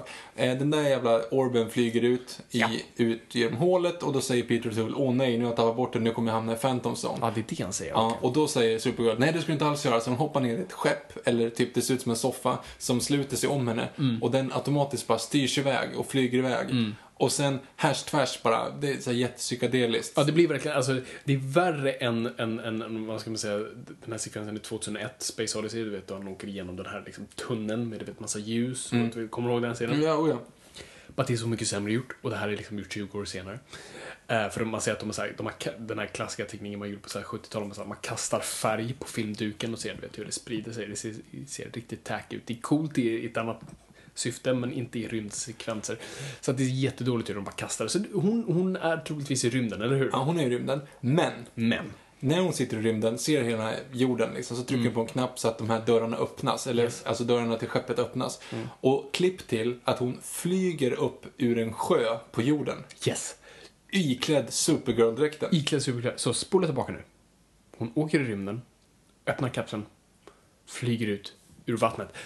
Klädd som Supergirl. Och det är två saker. Var den här staden under vattnet? Är det här Atlantis? Nej, den var ute i rymden. Så vad gör den i vattnet? Ja, det vet jag inte. Fråga nummer 2. Var den där Supergirl-dräkten Peter O'Tooles dräkt? Ja, uppenbarligen. Jag är inte förvånad. Han var packad mestadels av tiden. Jag vet inte. Det var jättekonstigt i alla fall. Och sen så klipper man till några människor. Ja, det är Faye Dunaway som sitter där. Ja, liksom, Faye Dunaway som... Miss Chinatown, liksom så här, riktigt hardcore, liksom så här, grym skådis, Faye Dunaway. Som sitter på en picknickfilt med en engelsk snubbe. Den brittiska mannen du någonsin har sett. Ja. Han är så brittisk. Kritstreckskostym. Att hans tänder är jättebrittiska. Ja. Det är ju väldigt konstigt. Och sen så i alla fall så kommer den här stenen då, den landar i hennes dipp typ. Hon bara, den här stenen, den här kan jag få ta över jorden med. Säger hon verkligen direkt? Säger hon direkt, hon får den i handen. Det visar sig tydligen att hon är häxa. Ja, så att hon får henne, nu ska jag gå iväg och ta över jorden. Så att hon hoppar in i bilen, ska åka ifrån den här engelska snubben. Han säger, nej men här har du kan inte åka ifrån för jag har nycklarna. Så hon tar den här stenen, håller den emot nyckellåset, startar bilen. Som att hon vet exakt vad den där stenen är. Så den landade i hennes stipp, hon vet exakt så här, den här lilla stenen kan jag förgöra världen med och låsa upp bilar. Så, i alla fall. Hon försvinner, Supergirl kommer ner och ser att det är typ massa människor som spelar baseball. Först åker hon omkring, hon krossar en sten i sin hand för hon inser att hon är stark. Sen flyr hon omkring, gör en massa så här graciösa volter som man ser liksom nästan vajrarna. Hon bara flyger omkring, du vet. Ja. Och vi ser att hon typ använder sina krafter utan ens ifrågasätta att hon har dem. Hon visste inte att hon hade dem tidigare, men hon bara använde dem så här hej svejs. Som att hon liksom vetat hela sitt liv. Liksom, poängen är ju för er som inte vet Superman-grejen, de har inte de här krafterna på Krypton. Det är så när de kommer till vårt solsystem, för Krypton hade en röd sol, vi har en gul sol, en annan atmosfär. Det gör dem mer starkare och ger dem de här krafterna för deras celler blir exponerade för liksom, solenergi. Så hon i alla fall åker omkring med sin lasersyn och får blommor att växa upp snabbare. Ja, just det. Och så här. Med sin lasersyn så får hon en blomma att växa, inte att brinna. Nej, växa. Och sen så i alla fall så ser hon några skolungdomar. Då vet jag inte riktigt vad hon tänker för att man vet inte om vem den här karaktären är. Man vet bara att hon är dålig på matte och alldeles ett träd. Yes. Så att hon landar och går fram till de här skolungdomarna, går bakom ett träd och förvandlar sig till typ brunhårig och skoluniform. Och så går hon in på, på den här skolan. Och överhuvudtaget bara liksom, stay with me nu. Jag är med dig. Hon kommer in på en skola, kommer in till rektorn och säger, jag vill börja här. Han säger, nej men det kan man inte göra. Och sen så är det någonting som händer ute i korridoren, så han går ut. Och då springer hon fram, skriver fram till en skrivmaskin, skriver ett rekommendationsbrev till sig själv och gömmer det. Supersnabbt, flashaktigt. Ja, precis. Och gömmer det i hans kateder. Han kommer in och säger så här. Låt oss pausa där först. Ja. Hon kan inte matte. Hon kan inte träd. Hon har varit på jorden i 10 minuter och förstår hur ett keyboard fungerar på en skrivmaskin. Kan skriva ett rekommendationsbrev. Och det här är ganska kul. Signerat Clark Kent. Just det. Så hon vet tydligen att hennes kusin är där. Att hans jordnamn är Clark Kent. Alltså som sagt, allting vi har beskrivit. Vi har inte lämnat ut någonting. Hon har inte varit i Metropolis och träffat någon. Hon har bara flygit upp i vattnet. Flygit runt lite. Hälsat på en kanin. Somnat i skogen. Fick en baseball i huvudet. Och sen kom hon till skolan. Ja. Så att hon skrivit rekommendationsbrev till sig själv. Och då hon vet hur rekommendationsbrev fungerar här på jorden. Ja, hon vet hur alfabetet fungerar. Hur skolsystemet fungerar i USA. För det här är också ett internat, så det här är inte en billig skola. Det här är ju liksom du pröjsar någonting för. Och rektorn kommer in där igen och säger liksom, ja men jag vet inte vem du är. Bara, jo men läs i det där brevet som ligger någonstans. Och så, det är under K, för Kent. Så kollar hon igenom och säger, där finns ett brev. Och så får hon börja i den skolan i alla fall. Och där träffar hon Lois Lanes syster. Lucy Lane. Som hon blir bästa kompis med. Och det är så här, man bara säger, men lägg av. Och Supergirl kallar sig själv för Linda Lee också, bara värt att påpeka. Nej, precis. Så hon kommer dit och Lucy är inte så glad att se henne. Men sen säger hon glada och så bara säger rektorn, men shit, fan vad coolt. Du är ju Clark Kents kusin. Och du är Lois Lanes syster. Wow! Och sen har det ingenting med saken att göra. Nej, sen ska de bli kompisar. Och sen då så kommer han Jimmy Olsen. För att bara helt random så frågar han så här, du, vad ska du göra i helgen? Hon har ju ingen på jorden. Hon har varit där i typ 25 minuter. Så bara, nej men ingenting. Ja men följ med mig för att jag ska träffa en kille från Metropolis. Så här, och då namedroppar han då Jimmy Olsen som är med i de andra filmerna. Ja, Jimmy Olsen är då han från de andra filmerna. Och jag bara uppmanar att kolla på extra-materialet. För han är så bitter över att han var med i den här filmen. Han verkligen förklarar som att han trodde alla andra skulle vara där. Att det skulle vara en bra film. Och alla skulle vara kul. Men han ser verkligen ut i filmen som han kom dit och blev så missnöjd. Bara, nej. Vad är det här jag ska kontraktet på? Nej. Nej, det är så dåligt. Och han börjar bli för gammal för att vara lite så här pojkig. Och samtidigt i alla fall då så åker ju den här häxan omkring med den här stenen. Bollen. Och hon åker till hon bor såklart i en nedstängd nöjespark. Hon bor i så här skräckhuset. Ja. Som är en svängdörr med en dödskalle på. Liksom till dörren. Och hon åker omkring och så ser hon typ så här, bollen börjar så här skaka när hon åker förbi en jättesnygg snubbe i bara överkropp. Hon bara, jag måste välja honom till min prins. Det är det den här bollen vill. Så hon går hem och gör en sån här love potions. Alltså typ Harry med så spindlar i nötter och ja, men ödlesvansar och kråkfötter liksom. Ja, men det är verkligen det. Ja, för att han ska bli kär i henne. Precis. Och här också vill jag bara få in en detalj att Supergirl har ett armband på sig. Jag kommer inte ihåg om hon fick det, men det är Peter O'Toole gjorde ju det i första scenen med sin dildo. Okej, bra. Ja, då vet jag. Så hon har dildo-armbandet på sig som lyser när stenen är i närheten. Mm. Så Faye Dunaway råkar bara åka förbi den här skolan för sin heta snubben och då lyser henne. Så att nu vet vi att hon är ute efter bollen. Ja. Liksom. Också en sån grej liksom att egentligen det hon är ute efter, det är därför hon hoppar in i det skeppet tror jag, det är för att få tillbaka den här bollen. Men ändå så liksom gör hon, klär hon ut sig till en skolflicka och börjar gå i skolan hänger och sitter på lektioner och precis hänger i matsalen. För som vi påpekar är att hon är Supergirl, hon kan flyga, hon har dräkten. Varför bara tillbringar hon inte bara 100% av sin tid att så här, jag ska bara flyga omkring nu och lista ut var den här är någonstans. Ja, nej, det kan det i och för sig vara, för Faye Dunaway lägger väl, och det här är jättekonstigt, hon lägger den i någon slags så här bly, LED-lined i en burk typ. Ja. Av liksom bly som man inte kan liksom läsa av den. Ungefär lite som kylskåpet Harrison Ford hoppar in i. Så hon kan inte riktigt detektera. Men vad händer med den här boxen under tidens gång? Den växer och blir en konstig så här statyfigur. Ja, det är så jävla konstigt detalj. Och man tror att den ska börja leva sen, men det gör den inte. Så skitsamma. Alltså, tro mig, det här låter förvirrande. Men det är exakt som det låter. Vi satt bara och gapade och förstod inte. Jag kom därifrån och visste inte vem jag var, liksom vad jag var. Ja, vad Victor gjorde här. Det är därför vi blev så förvirrade. Ja, vi blev neddummade av den här filmen. Det är helt sinnessjukt. Ja, skitsamma. Så okej, är vi ju Love Potion-scenen? Vi är Love Potion-scenen. Så hon lockar dit då den här snubben. Som är så tydligt tagen från... Alltså, direkt, han var spelade in en porrfilm på liksom, andra sidan Warner... Nej, det var inte Warner Bros. Det är Pinewood. Så han var liksom...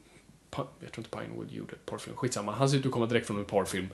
Det var typ de har kastat honom på grund av hans överkropp liksom. Yes. Och på den tiden tränade inte folk så att det var bara porrstjärnor. Så att ja, han kommer dit. Vad är det han jobbar med? Han jobbar med gräsmattor. Precis, så han kommer in dit och bara det här finns inga gräsmattor här. Och då säger hon nej, men jag ska lära känna dig. Här ja, drick lite vatten. Han bara okej. Och så dricker han det då. Och så somnar han för att när han det första han ser när han vaknar ska han bli kär i. Ja, precis, det är det som är poängen. Han ska, det här är väldigt viktigt för det första han ser ska han bli kär i. Så hon har ju tänkt att han ska vara där. Vad hände sen? Försvinner han? Nej, det knackar ju på dörren så kommer den här brittiska snubben så hon just går det därifrån. Han vaknar British. Och går ut på stan men går omkring och typ blundar för att säga jag är så trött så han ser ingen. Han går som fast egentligen alltså han ser. För första scenen allting i den här jävla spökhuset. Så han skulle egentligen blivit... Han skulle ha porkat den där spindeln eller skelettet. Ja. Eller bilen han blir påkörd av sen. Eller snubben i bilen. Ja. Hur som helst. Så han är där ute och går. Och då förtrollar hon en grävskopa. Jag vet inte, vi kommer dit. Först vill ju typ Supergirl rädda honom. Jimmy Olsen säger nej. Han är nog drogad. Han har nog kniv på sig. Låt honom vara. Hjälp inte människor. Supergirl. Och sen då... Ja, precis. Så istället... Faye Dunaway som då har liksom... Hon har kraften att förtrolla saker. Förflytta sig mellan tid och rum och saker och objekt. Bestämmer sig för att förtrolla en, som du säger, en gräskopa. En gräskopa som rullar fram till honom och ska plocka upp honom då. I den här liksom klon... I själva grävskopan. Och åka därifrån. Yes. Men Supergirl kommer och räddar honom då. Så att hon lyfter bort grävskopan. Mm. Och så ser ju han då henne. Det första precis han gör. Och blir dödskär. Och säger I love you.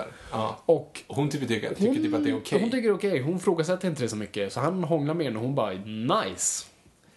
Det är så här det är. Hon är typ kär efteråt. Men nu är det ju problemet dock. Här är ju triangeldramat. Han är ju kär i hennes alter ego. Mm. Inte i Supergirl. Mm. För hon, just det, vi glömde nämna det. Den konstigaste superkraften hela världen. Okej, vi spolar tillbaka lite. När hon kommer då till skolan för första gången och säger att hon vill jag vill gå i skolan. Så hon måste ju se ut som en skolflicka. Så att vi ser henne går mellan träd. Och för varje träd hon har passerat så har hon en ny klädsel och frisyr på sig. Mm. Så hon har tydligen superkraften att... Hon är Clayface helt enkelt. Från Batman. Det är det hon är. Jag visste inte att Superman hade... Så i det här universumet så kan Superman och Supergirl då liksom bygga murar. så här, skapa objekt ur sin syn, pussa människor till att de inte minns saker, flyga tillbaka tiden och bara byta skepnad. Så Clark Kent kunde ha gjort bättre än de där glasögonen helt enkelt. Tillbaka. Så hon har alltså sin då brunett look som han ser. Just det, och då blir han ju kär i brunett looken och inte i Supergirl då. Exakt. Sen så, alltså så grejen, så jag såg den här filmen för 2 timmar sedan. Jag kommer fan inte ihåg den. Ja, men låt oss försöka lista ut det här nu. Okej, så att... men Faye Dunaway kidnappar honom. Och lägger honom i... Eller nej, förlåt. Nej, just det. Supergirl vet att Faye Dunaway har den där stenen. Så hon åker dit mitt i natten. Just det. Och då så dyker han upp med en massa rosor. Med blommor och choklad. Och säger, I love you. Fast vänta. Hon är ju klädd som Supergirl dock. Ja, det är det. Det är inte helt... Han känner ju inte igen henne. Vänta nu, jag är förvirrad nu. Han är ju kär i alter egot, men han är ju inte sen kär i Supergirl. Nej. Men det här makes no sense. Om hon inte har... Eller är hon alter egot när hon kommer dit? Nej. Jo, det är hon. För att de sitter i den här tekoppen sen. Ja. Så försvinner hon och så är hon Supergirl. Jo, hon kommer dit som alter egot. Okay, vilket är också dumt. Jättedumt. Just det, det är roligt att hon går dit istället för att flyga. Jätteweird. Ja, precis. Och Faye Dunaway, istället för att så här, vet, hon har kraften för hon kan åka mellan tid och rum, förtrolla saker hit och dit. Hon kan liksom så här, du vet, Dr. Manhattan-style, bara så här, splittra dig på atomnivå. Hon låser fast dem i den här lilla karusellen och får hon åka väldigt, väldigt snabbt. Tekopparna. Och åker väldigt snabbt. För hon vill få dem att spy. Jag vet inte. Det är så jävla dumt. Så hon snurrar och sen stannar den och då är Supergirl borta. Bara, oh no. Eller Supergirl, den här bruden borta. Och så kommer Supergirl och landar bakom bara i sig. Yeah. Och Supergirl tar massa pinnar. Pålar. Och kastar dem. Stålpålar. Så att hon blir så här... Hon kastar dem runt för Dunaway så att det blir som en bur som blir instängd. Ja, exakt. Och vad vi vet om alltså, såna här pålar, alltså grindpålar, är ju att de oftast... Alltså, de sitter ju bara fast i marken så du kan ju egentligen bara breda på dem. Om de inte är förankrade i någonting på toppen så är de ju helt värdelösa. Så hon kan ju bara flytta på sig. Så hon lyckas sen då med en trollkraft. Där kan hon böja saker. Hon böjer dem där rakt ner liksom, så att de blir som spagetti. Och Supergirl tar då... Ta upp honom, den här mannen, och flyger iväg med honom. Yes. Och just då det, så... Då det är på stranden. Och det handlar om på en strand. Är det då? Känns det tidigt? Jo, det är det. Just det. Det här är bra. Just det, de kommer till stranden och han tycker hon är jätteäcklig. För hon är inte alls hans käresta. Bara ser exakt likadant förutom på håret. Så att hon är skitäcklig. Så de står och pratar. Sen får han en kokosnöt i huvudet. För... Häxan här då, som kan resa mellan tid och rum, splittra en partikelmässigt, liksom, förtrolla saker, kastar en kokosnöt på honom från en annan plats. Så han svimmar. Och sen när han vaknar igen så... Alltså jag vet inte vad det är som händer. Och han listar ju ut att Supergirl är hon. Då. Va? Han listar ju ut att Supergirl är hon. Han blir ju kär i Supergirl också. Som sagt, vi såg den här filmen för 2 timmar sedan. Jag vet inte vad...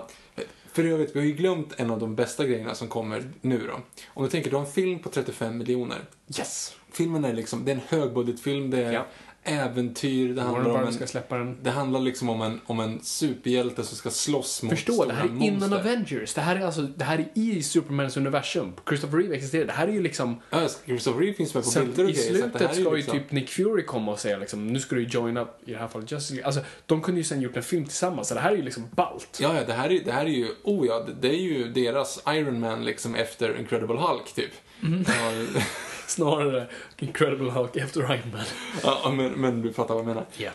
Och som det då kommer in, som de gör det, det är så här att nej, nu ska vi skicka ett monster. Ja, precis, hon kommer sen hem då. Hon ska gå hem och... Just det, för hon går hem ännu en gång. Jag tror inte hon flyger den här gången heller. Så hon kommer hem mitt i natten till sin skola. Och ingen är där. Nej, jag vet inte. Men alla är någonstans. I alla fall, det kommer...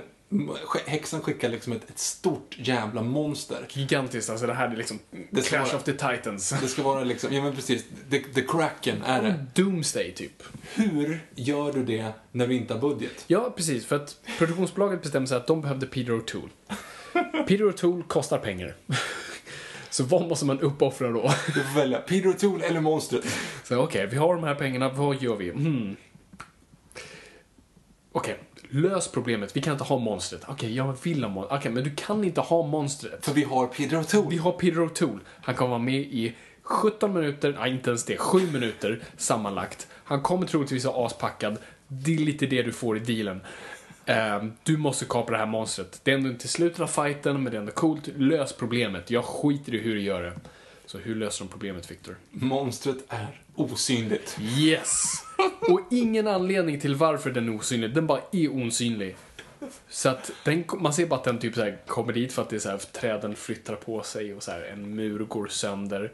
Och så ska det vara ett monster där. Och jag vet inte exakt hur hon ser det. Kommer hon ut eller drar den ut henne? Nej, hon kommer ju ut. Och så ser hon så här, ja, där är ett monster. Men de slåss, hon blir slagen av det typ 2 gånger. Ja, exakt. Sen tar hon en lyktstolpe. Åker upp i stratosfären.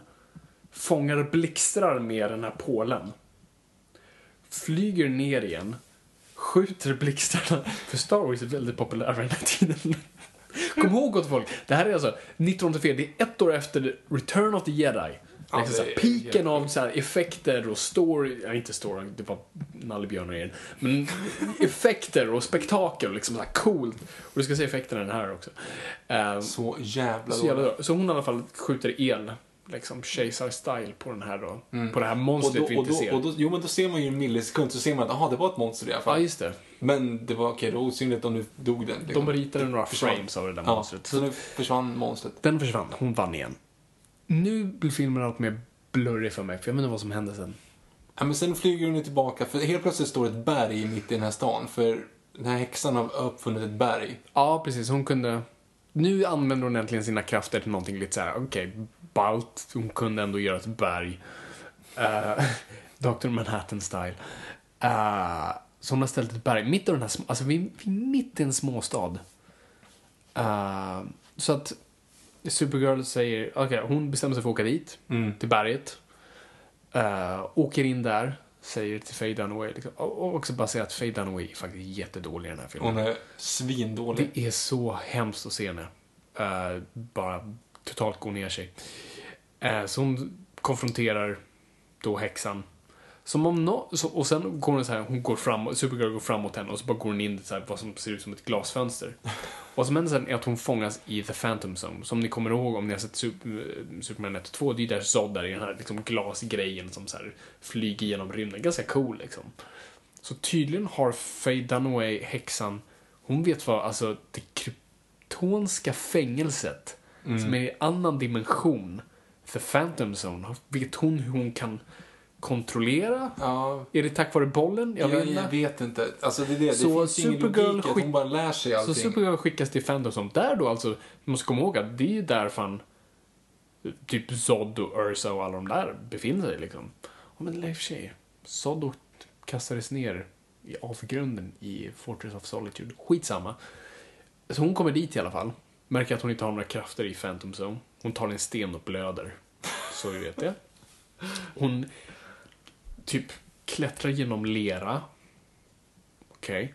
Och sen kommer en berusad man fram till henne i form av Peter O'Toole. Som inte jag ens tror är medveten om att han är där. Alltså, det är så... Han är ju en alkis, liksom. Ja. Eller var ju en alkis, Peter O'Toole. För er som inte vet vem han är, så han är Lawrence of Arabia. Ja, alltså... Fantastisk skådis, så här klassiskt tränad, så här überbyttig, så här skitbra skådis verkligen. Som du säger, Lawrence of Arabia liksom. Och för er som är lite modernare film, han är också en av kungarna i Troja. Han är han. Och så är han med i den här adaption av Neil Gaimans bok. Vad fan heter den?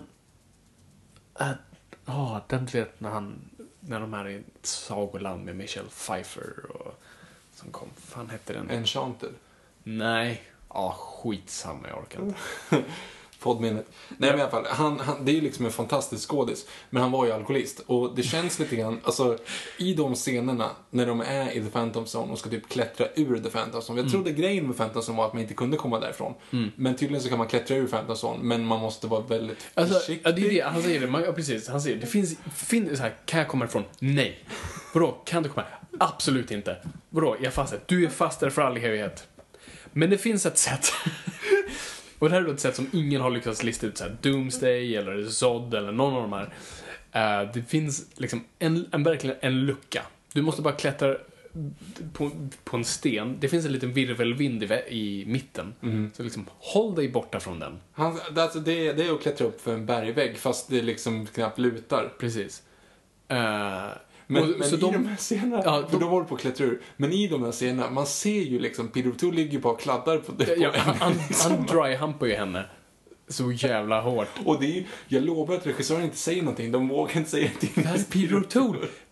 Vi var tvungna att uppoffra vårt monster för honom. Jag tänker inte säga åt honom vad han ska göra. Han är här. Han vet inte att han är här, men låt oss bara gå igenom det här och bara gå hem. Så att han dryhumpar henne. Och är helt lost. Och sen så tar virvelvinden honom. Alltså det är så, han dör i alla fall. Han ramlar ner för någon, skitsamma. Hon klättrar upp i alla fall. Kommer tillbaka. Mm-hmm. För det är det Phantom Zone leder till jorden tydligen. Genom det till någon spegel. Hon kommer tillbaka i alla fall. Ja just det, och så hon har en spegel, ska vi ju nämna häxan Faye Dunaway. Hon kommer tillbaka och så ska hon slåss med den här personen i alla fall. Och då kommer Faye Dunaway bara så här, men nu trollar fram ett monster till. Och den här gången så ser man i alla fall ungefär monstret. De har dolt det här monstret i både rök och en blurrig lins. Det är som att någon bara tog sin macka och bara på linsen. För att du ser ingenting av det här satanistmonstret. För det vi tydligen får reda på här, tydligen att Faye Dunaway är typ djävulen. Hon är i alla fall satanist, för en massa så här satanistiska föremål. Och det här ser lite ut som en så här getdjävulsmonster. Så men monster måste ju vara typ så här 15 cm stort, alltså högt egentligen. Men det är som du sa, det är sån här tumfigur. Eller en handdocka. Absolut. Så att, skitsamt, vi såg den ändå inte. Så att, så hon ska faktiskt som monster som tar tag i henne, som töjer ut henne som en gummileksak. Och det är så dåligt, det är så där optisk illusion att de bara drar ut henne och de har bara så här, monsterns hand bara så här, gnider runt. Det ser så, jag kan inte så förklara hur dåligt det är. Det är så jävla, det är bland det sämsta jag sett i en riktig film så att säga. Ja, faktiskt, alltså, som hade en riktig budget som inte liksom var Roger Corman-film, utan det här är liksom en studiofilm. Kom ihåg det här, gott folk. Den är filmad på Pinewood Studios. Filmfans, ni borde veta vad det är. Och så den drar ut henne. Och sen så likt typ Obi-Wan kommer Peter O'Toole tillbaka i hennes huvud och säger någonting. Alltså hon ligger så här i den där monstrets händer och bara så, nej jag kan inte. Och så kommer Peter O'Toole i huvudet bara så här, yes you can, yes I can. Och så blir hon stark. Och sen så vet inte jag vad som händer. Dör med det där monstret, jag kommer inte ihåg. Men på något jävla vänster i alla fall så gör den det. Ja precis. Och sen, vad hände sen? Jag har redan glömt bort. Nej, alltså det händer ju typ ingenting. Men vad händer med Faye Dunaway? Jo, just det. Hon hamnar i en virvelvind. Virvelvind kommer och tar henne. Nej, men hon flyger fram och börjar snurra runt. Hon gör ju det. Just det. Supergirl monster dör om jag bland annat. Ja. Supergirl börjar åka jättefort runt blir en så här virvelvind. Så att hon gör en virvelvind. Och som tur börjar inte i tiden spolas tillbaka, utan bara hon hamnar i en virvelvind. För att Supergirl också gör sig jätteliten. Ja, så att hon flyger jättesnabbt. Exakt. Och så blir en virvelvind. Så Faye Dunaway åker upp i den virvelvinden. Mm-hmm. Och sen är filmen slut. Sen så... Ja, fast det här kommer ju det mest weird någonsin. Så att hon får tillbaka bollen. Bara yes. Snubben som var kär i henne säger fine, hej då. Du får dra om du vill. Och hon ska dra hem, så vi ser hur Supergirl flyger upp. Okej, bra, nu åker hon upp i rymden. Nej, hon dyker igen. Hon dyker ner i havet. Ner i havet, där staden finns. Så att det var ju inte alls ute i rymden. Det var ju fan ner i vattnet hela tiden. Det måste vara, det är ju så jävla konstigt. Jag förstår ingenting längre. Nej. Alltså det roliga, filmen vi såg var 1 timme och 42 minuter.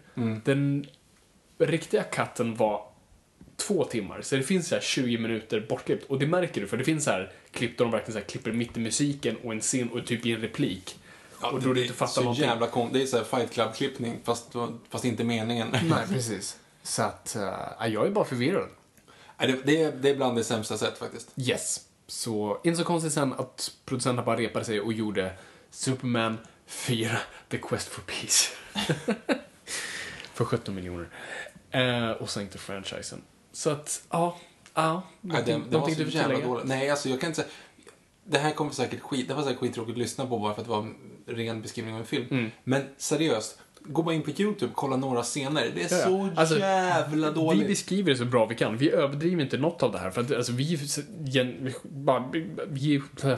är helt hjärndöda. Alltså, ja, det är så jävla konstigt alltså. Ja. Okej, vi sätter en spik i kistan på filmen nu. Men om vi ska gå mot framtiden då, vad tror vi om tv-serien? Vad vet vi? Ja, just det. Nej, men det var lite blandat kring just trailern och kostymen och allt sånt där. Jag är supertaggad på den. Jag gillar tonen, jag gillar att de går på liksom en liten annan grej liksom än de andra. För DC blir lätt väldigt så här mörkt och dystert, men det är kul att de har gått liksom lite ljusare med Flash och nu även med Supergirl. Och jag gillar liksom den biten. Folk säger att djävulen bör prada, men jag gillar djävulen bör prada. Den är bra. Jag diggar den filmen. Och jag har inte alls något problem med tonmässigt liksom hur den är, så jag är taggad på den. Jag hoppas att det kan bli en kul söt liksom serie. Kommer den att vara i det universumet? Skulle den kunna liksom möta på Ben Affleck? Inte Ben Affleck, men kanske så här Flash och Arrow i det universumet. Det är inte riktigt bekräftat än, men det skulle kunna ske. Kommer den kunna möta den The Flash i Justice League? Kommer det vara den The Flash som är med i tv-serien? Nej. Fast det skulle kunna vara. Det är det som är så coolt med Flash, för det finns massa Flash i olika universum. Och Flash kan ju resa mellan universum. Det var ganska kul, de hade ju en intervju med, vad heter han nu som ska spela Flash i... Ezra Miller. Oh shit, det kunde du. Uh-huh. Kolla på den intervju, så här, googla på Ezra Miller talking about the Flash och se, han är så jävla ball, för han just pratar om, han säger, han är ett jättestort fan av TSC-en, och så säger han just liksom, frågar om så här, tittar på det så här, det är klart jag tittar på det liksom, och vi kommer att ha ett race, förstår du inte? Det här är ju liksom parallell universum, vi liksom, vi kommer ju mötas. Inte för att det kommer hända, men han hade en sån jävla kul liksom, syn på det hela. Och han märkte att han har läst serien och förstår liksom, allt det där. Så det ska bli jättekul. Men de existerar i samma multiversum i alla fall. Vi ska förklara hur Flash fungerar. Vi kan ta det snart. Vi kan prata Flash snart. Men jag är jättetaggad. Så att, har du sett trailern, Victor? Ja, jag tyckte det var liksom lite kul, lite lättsamt sådär. Det kan bli liksom lättsamt. Kul. Så, nu vilar vi hjärnorna. Går på nästa grej.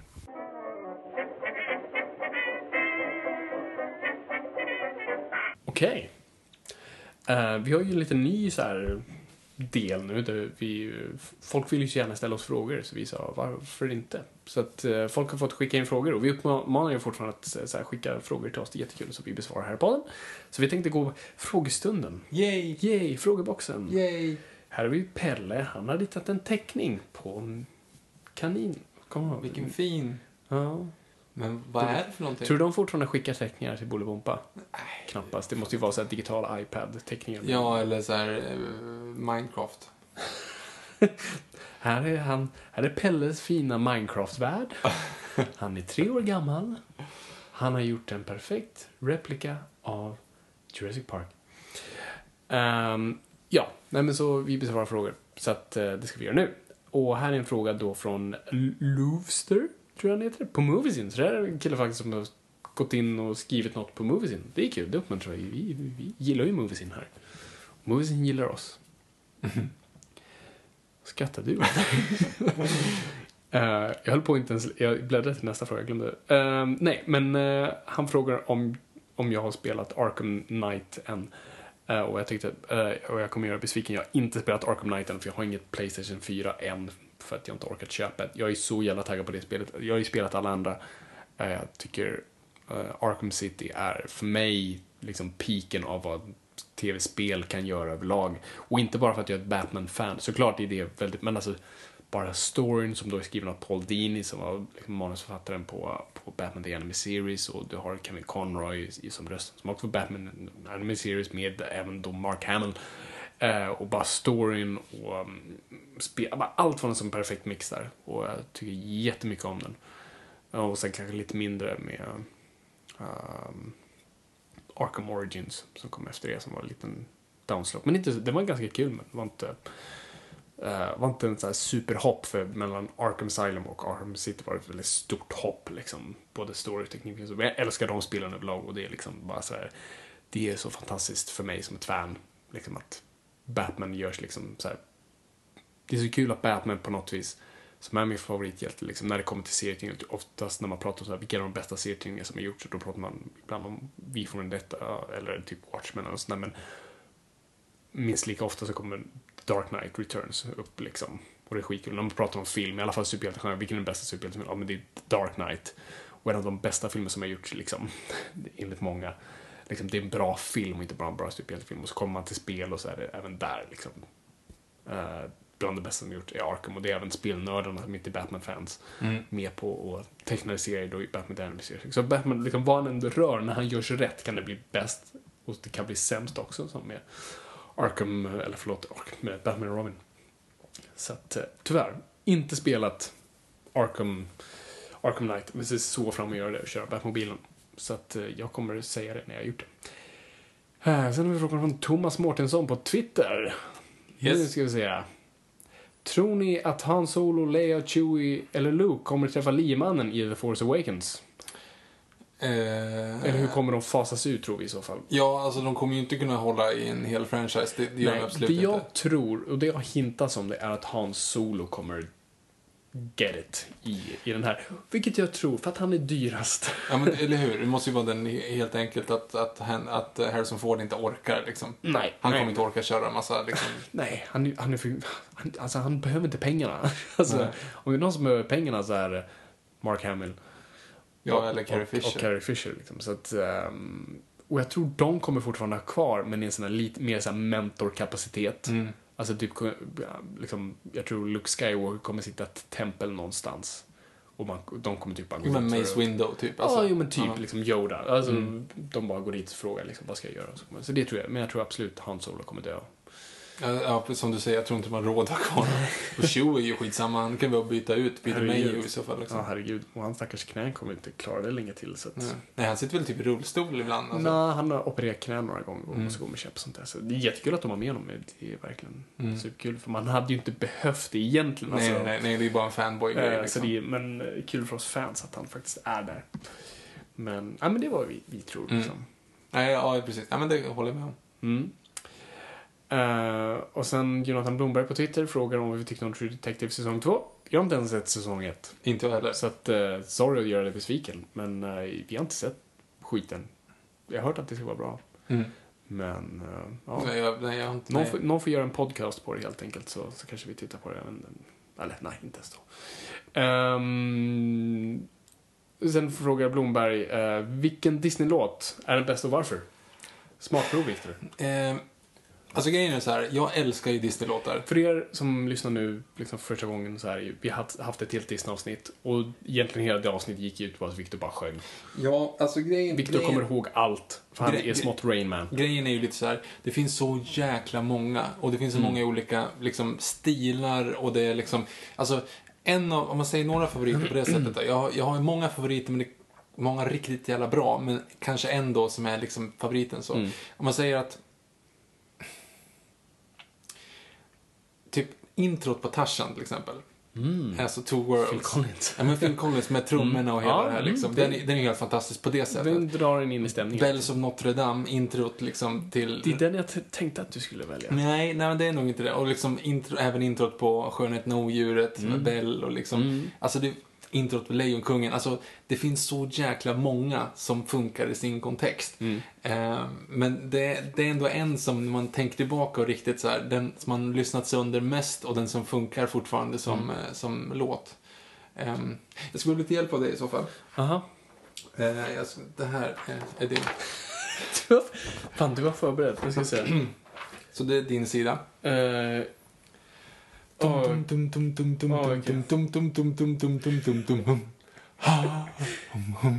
bäst.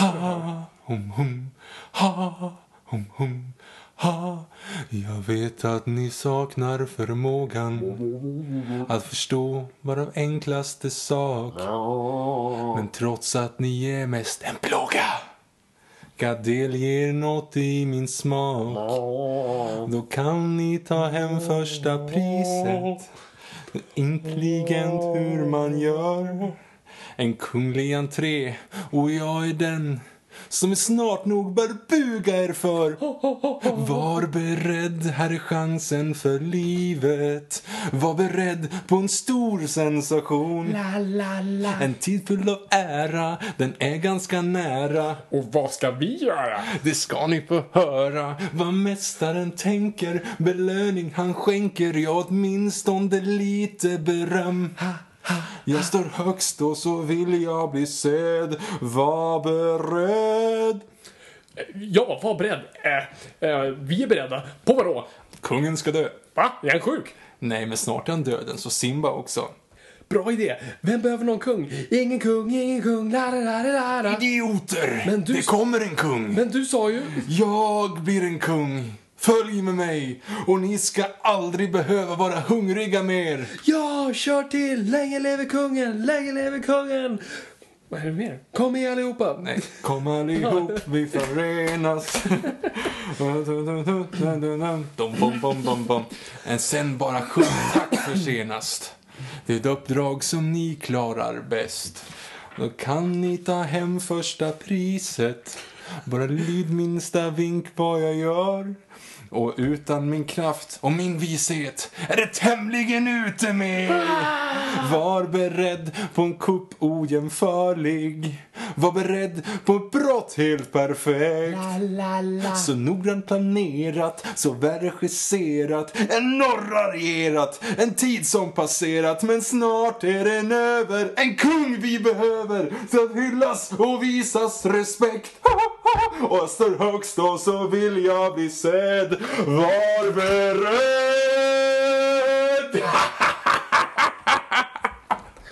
Åh, jag kommer få arga samtal från grannarna. Du var beredd på den där. Det är bra att veta. det är nog mitt svar. Det är ditt svar, skönt. Bra att veta. Ja, Jonathan.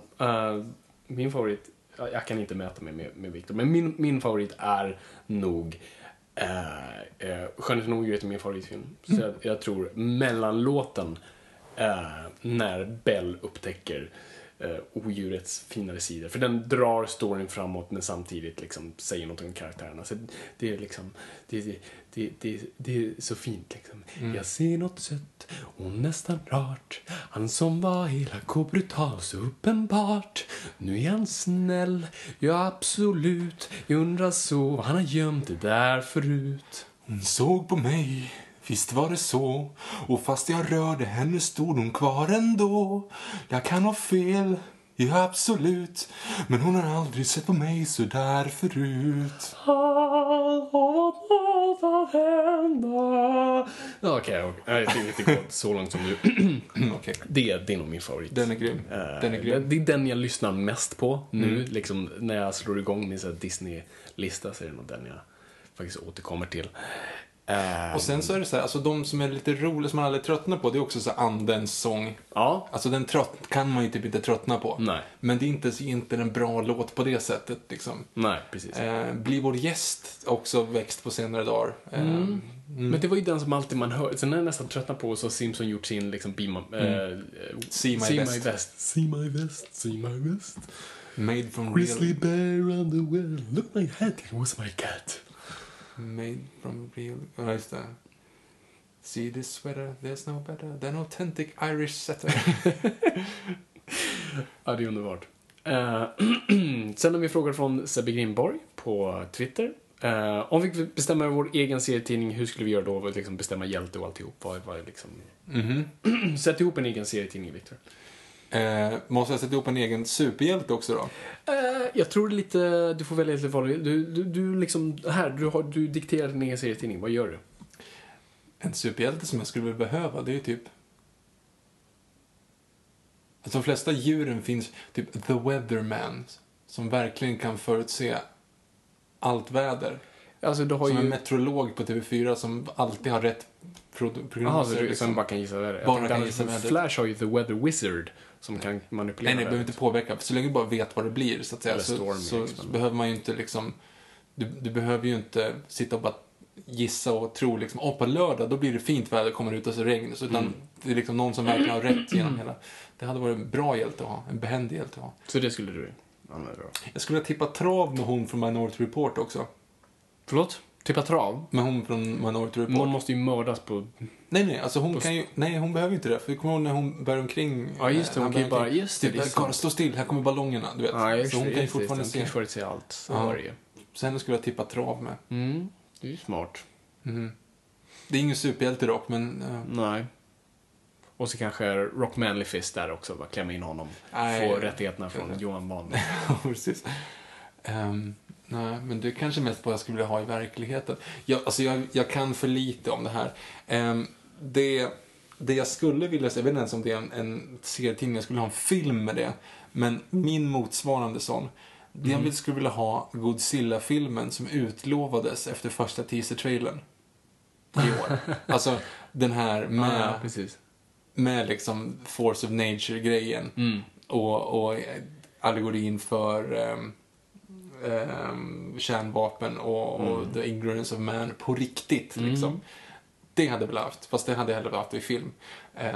Coolt. Inte rätt svar, men det... Nej, det är bra.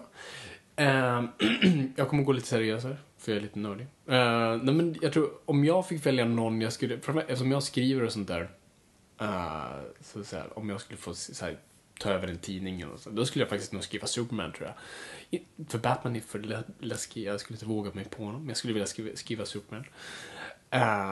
Och jag skulle just vilja skriva om vad jag tycker är så coolt med Superman. Eftersom jag nämnde tidigare, vi måste på något sätt följa hans moraliska kompass. Och vara så glada att hans moraliska kompass är så bra.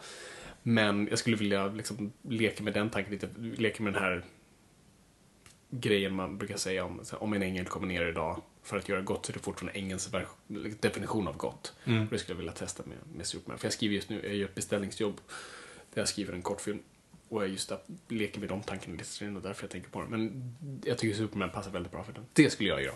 Det är min dröm. Vem skulle vara skurken? Vilken skurk skulle han vara? Det måste ju passa till det temat. Vad svårt, för Superman är lite svårare när det kommer till skurkar. Alltså Brainiac är ju väldigt ball. Och liksom är en också någon slags här, nästan övergudomlig liksom, kraft som har sin definition av liksom hur universum ska se ut. Och sådär. Ja, kanske Brainiac då. För att utveckla lite grann, om du får bara välja Marvel, vad hade du gjort då? Oj. Gud vad svårt. Bara en hjälte överlag. Nej, men gör en hjältestory liksom, om du skulle få välja med Marvel. Jag tror jag skulle vilja skriva Captain America eller något sånt där. Jag skulle också vilja testa. För liksom, han är ständigt utvecklad, så jag skulle vilja bara liksom, hur ser han på världen idag liksom? Just för han är liksom en person av gammalt ideal. Hur ser den gyllene generationen ut idag? Liksom. Och särskilt nu när ondskan har fått ett ansikte igen med IS och allt sånt där faktiskt, så att liksom, kanske hans ideal börjar liksom, faktiskt matcha igen med tiden. Med drönarna och allt. Ja, jo, precis. Som det egentligen inte gör. Ja, men det skulle jag nog kanske testa. Captain America och Superman är ganska lika. Nästa fråga. Där är frågorna. Så tack för det. Det var en liten tankeställare.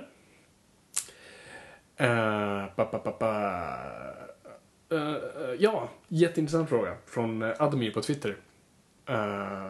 Vem bär störst ansvaret att en film floppar? Studion, regissören, producenten? Och han tänker på Fantastic Four och sånt där. Och det är ju en väldigt svår fråga. Och med allt sånt där finns det ju aldrig ett riktigt svar. Alltså det finns ingen så här, det är alltid studion. Men det är oftast en mix mellan, det är oftast studion eller regissören. För att, vad ska man säga, alltså det är där ansvaret ligger störst. Alltså absolut, ett dåligt manus är svårt att rädda. Man brukar ju säga det liksom, du kan ju liksom sabba ett bra manus, men du kan aldrig rädda ett dåligt manus. Alltså jag tolkade frågan som att om du har en default-film så att säga, om filmen måste väl i grund och botten vara okej. Alltså vad är orsaken till att den floppar? Alltså då måste ju någon av de tre sakerna vara orsaken till att just filmen floppar och inte filmen i sig. Alltså det känns ju som att det är alltid studion. Alltså när man går igenom sådana saker. Ja, jo, alltså det är oftast en mix mellan regissören och studion. Det är jättesvårt att säga, för alltså studion, alltså man brukar ofta säga den här filmen, det är studion som sabbar den liksom. Studion som fuckar den för sig. Men ibland är det också regissören som inte kunnat liksom stå på egen fot liksom. Men, och ibland har han inte makten nog att göra det. Men jag skulle också säga, det är ofta studion fel. Och också studion verkar, framförallt hur de marknadsför filmer. Det är oftast där. Och jag tycker de Terminator Genesis till exempel. Terminator Genesis, hur man det var en jättedålig trailer. Och också en franchise som är så gammal, försöka göra en trailer som, för den spelade till nästan som, kolla det här är världens största franchise, ni alla vet vad det är, de kom igen. Och en 12-åring vet inte fan vad Terminator är för någonting, en vanlig. Hur hotfull är längre en jätterobot. Men jag har inte sett Genesis, men i trailern spoilar ju stora twisten. Ja, det var en stor twist som, ja precis, och det är ju så här, och det är en studio som på något vis får panik över att folk inte ska fatta filmen, så de bara lägger ut allting. Så att, nej men absolut, jag tror mycket på studion, och i Fantastic Fours fall så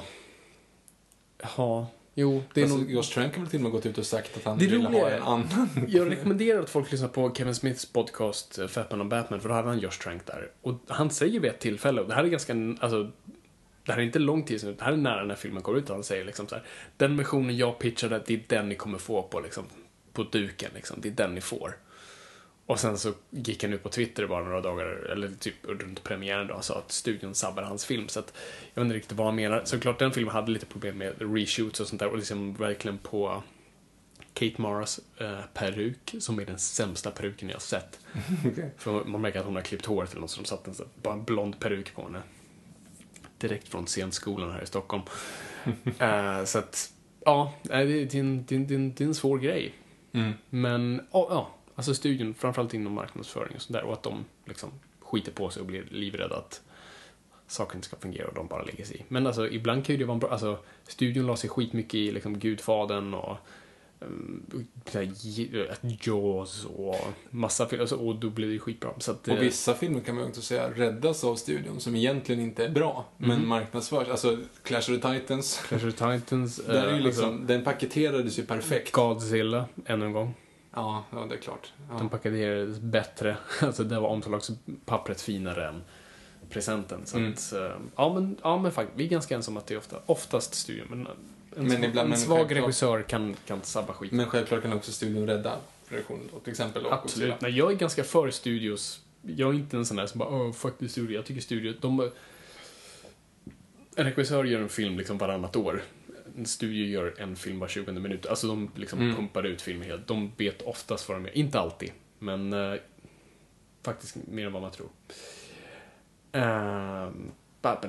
Nästa fråga. Från xmage1000 på Twitter. Om jag sett Terminator Genesis. Nej, tyvärr. Tyvärr icke. Jag vet inte, den kom och jag ville se den, men sen den kom och dog. Den drunknade lite grann i den här sommaren också. Ja, det var så mycket annat.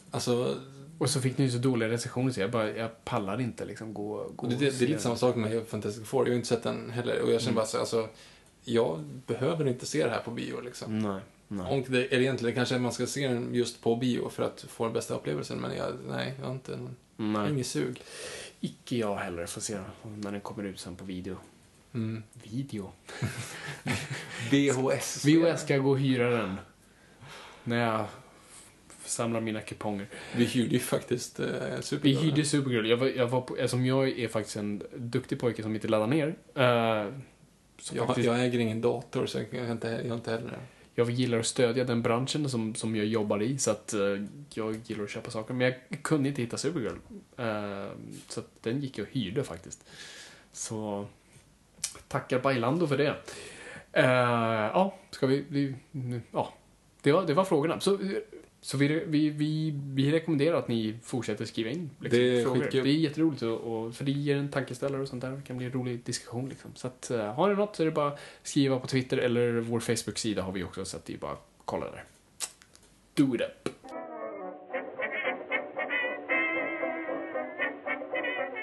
Så var det brutalt. Jag vet, nu sitter den på hjärnan. Ja, brutalt. Ni alla kommer sitta och bara nynna på den, jag vet det. Jag undrar så, han har gömt det där för nu. Jag kan inte släppa när jag väl har haft den i hjärnan. Lite som Frost eller något sånt där.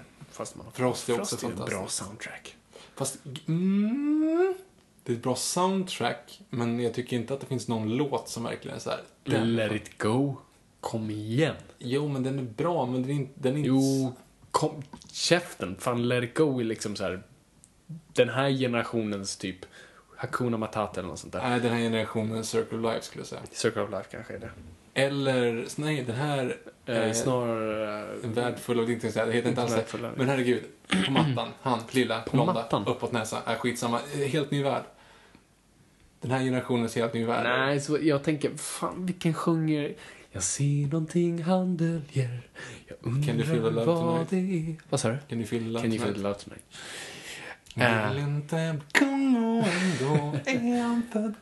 Okej, så vi ska inte... Och om han... Vi får köra nästan en alternativ så här Disney-avsnitt igen, för jag känner att han har det i dig fortfarande. Bara sjunga hela avsnittet. Bara hela... Gå från sång till sång till sång. Eller jag ska bara... Ett avsnitt jag bara ger dig typ så här termer. Eller så här en liten ton. På blockflöjt. Så... kanske det. Hojta om ni vill höra ett sånt avsnitt, gott folk. Hur som helst, nu är det vårt Comic 7-tips. Comic 7 är min favoritbutik i världen. Det är alltså en serietidningsbutik som finns i Stockholm. Det finns en webbutik om ni inte bor i Stockholm. Och i religionen som är serietidningar så är Comic 7 min kyrka. Så jag går dit varje onsdag, plockar upp det senaste. Och det är bara en härlig stämning där. Och nu är det Supergirl. Så jag tänkte kolla vad jag kan tipsa om där. Det är dock ett litet problem över det. Men jag kommer till det. Så Supergirl. Jag har inte läst allt Supergirl. För att det har inte släppt så supermycket. Men en som verkligen sticker ut. Som jag tycker om. Och så får ni lite så här. Ni får lite allt i den. Det är alltså Jeph Loeb och Michael Turners Batman Superman bok. Men som just heter Supergirl. Så storyn heter Supergirl. Så det är Batman Superman story som infattar Supergirl. Och det är då att storyn där är Supergirl dyker upp igen efter hon har liksom dödats av. Men i den här kontinuiteten så har hon ju inte funnits. Liksom. Så det här är första gången Superman eller Supergirl dyker upp i den här kontinuiteten. Så det börjar med att det har varit ett meteoritfall över liksom, jorden och massa liksom, kryptonit har landat över jorden. Så att liksom, Superman är i karantän och Batman åker i stort sett runt och bara plockar upp skiten. Så när han är på liksom, havets botten för att plocka så ser han liksom, en kapsel. Och där då visar sig Supergirl ligga i. Så de tar in henne och Batman litar inte på för 5 sekunder att hon är hans kusin. Och det är lite bättre också hon introduceras när hon kommer till jorden. Liksom. Hon fattar inte språket. Hon pratar kryptonska. Hon i vilsen åker runt liksom, och spör upp folk och förstår inte att hon har de här krafterna och kan inte kontrollera dem. Och sen lyckas de liksom, ringa in henne. Och det blir en ganska söt historia i stort sett att Batman och Superman blir som typ 2 papper till henne som ska ta hand om henne. Och det blir ganska kul så här, hur man ska göra det, hur man ska liksom behandla henne. Och det är ganska kul hur de två har så olika syn på livet. Liksom. Och Batman litar inte på henne 5 sekunder för han tror liksom, det här kan faktiskt vara trick. Vi har ingen aning om att det här är din kusin och ingen bevis på det alls. Vi kan inte tyda kryptonska så bra. Så vi vet inte faktiskt vem hon är. Och det blir liksom den storyn. Och sen dras Wonder Woman in. Och sen kommer Darkseid. För det är en stor Darkseid-plott i det. Alltså det jag vill säga. Men det är liksom... För er som vill lära känna Supergirl, skitbra. För er som vill känna lite mer av DC's universum är det också bra. För där får du liksom den heliga liksom, trinityn med Batman, Superman, Wonder Woman. Du får Darkseid som är liksom den största skurken de har. Och liksom allt är liksom härligt fint paket. Också skriven av Jeph Loeb. Som för mig är liksom den bästa Batman-författaren. Såklart, Frank Miller är där också. Men Jeph Loeb för mig är liksom, han skriver Batman så som jag ser honom. Och det är lite av Michael Turner som har en riktig så här blockbuster-aktig liksom, stil. Det enda negativa har att säga där. Hur han ritar brudar är lite... Ja. Objektifierande. Ja, men lite väl mycket tits and ass. Oj, ja. Så att det är bara det här det var jag säger. Så att men ibland man har lite Wonder Woman ibland som asballet så att det vill bara lite det liksom så här. Men resten är ganska ballt. Det är verkligen sån blockbuster stilen och han gick bort typ strax efter den här boken vilket var jättetragiskt. Han var rätt ung. Så att jag rekommenderar. Problemet är Den finns inte i tryck längre. Så här tipset är helt onödigt egentligen. Men det är den jag tycker om. Så hittar ni den så tycker jag att ni ska köpa den. Och jag har kollat med Comics även, tyvärr har de inte den inne. För den finns inte i print. Men det vore konstigt att de inte släpper den snart. För det första finns Supergirl ute alldeles strax. Och Batman Superman-filmer kommer runt hörnet också. Så att det är liksom alltid ett i den. Så det är bara en tidsfråga innan de släpper den. Så håll ett öga öppet. Och annars tycker jag som alltid liksom, gå in på Comics även. Är ni nyfikna på Supergirl? Då skulle jag rekommendera faktiskt att gå och kolla New 52 Supergirl. Alltså Supergirl volym 1, 2, 3. För jag har hört bra saker, jag har inte läst dem. Men jag har hört att det ska vara faktiskt rätt bra. Så att, kolla upp dem om ni verkligen är intresserade av det. Annars bara fan, gå och köp en serie för fan. Och ni har min andra lista på serier jag tipsat om. Eller bara gå dit och säg hej, jag vill läsa någonting med Deadpool. För jag gillade trailern. Och hälsa från Noipod. Hälsa från Noipod för guds skull. Så liksom gå dit och bara fråga om någonting ni är intresserade av att läsa. Så kommer de säga, ja men vi har den här grejen, den här skulle du kunna börja med. Så fan, gör det istället. Så att, men annars så Batman, Superman, Supergirl rekommenderar. Så go do it!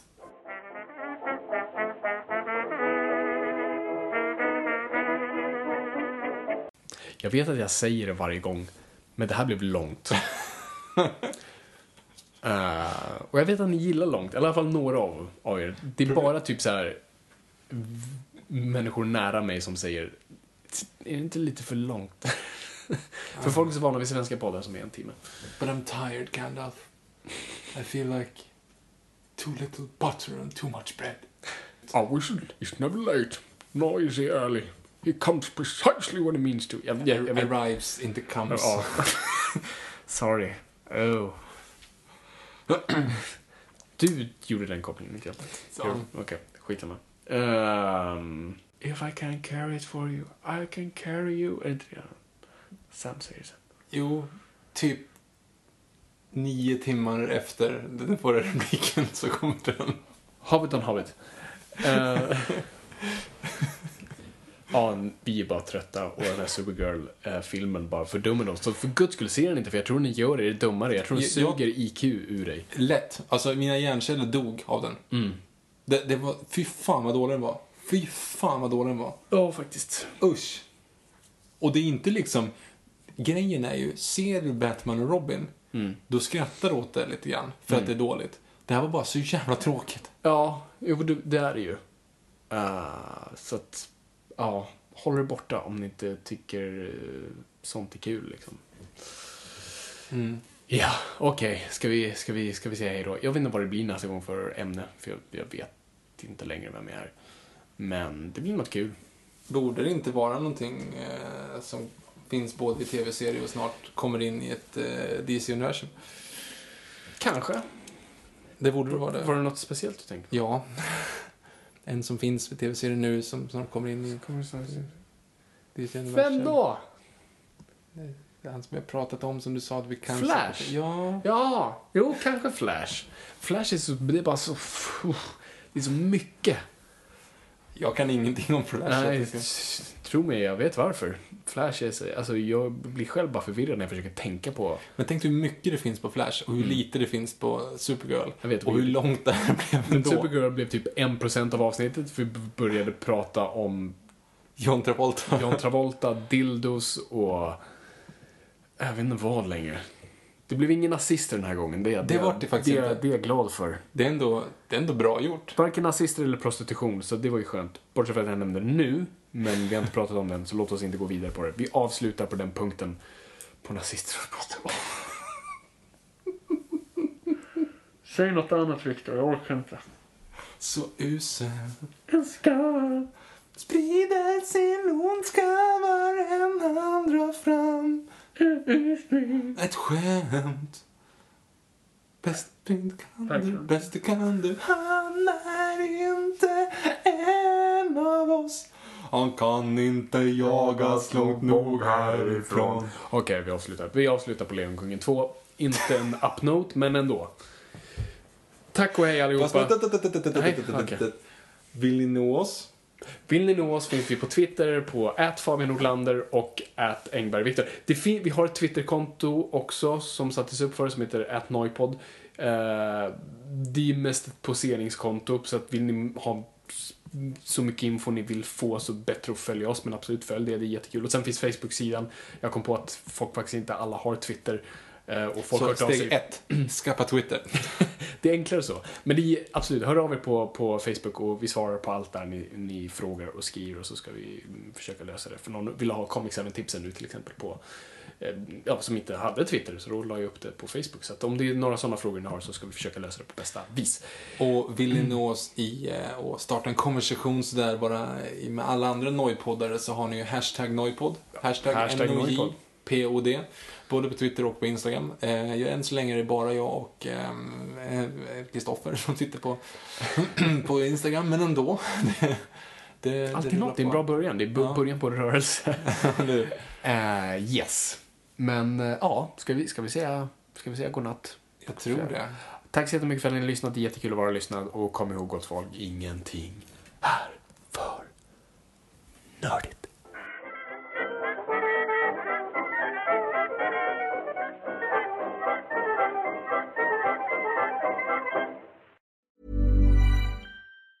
Normally, being a little extra can be a bit much, but when it comes to healthcare, it pays to be extra.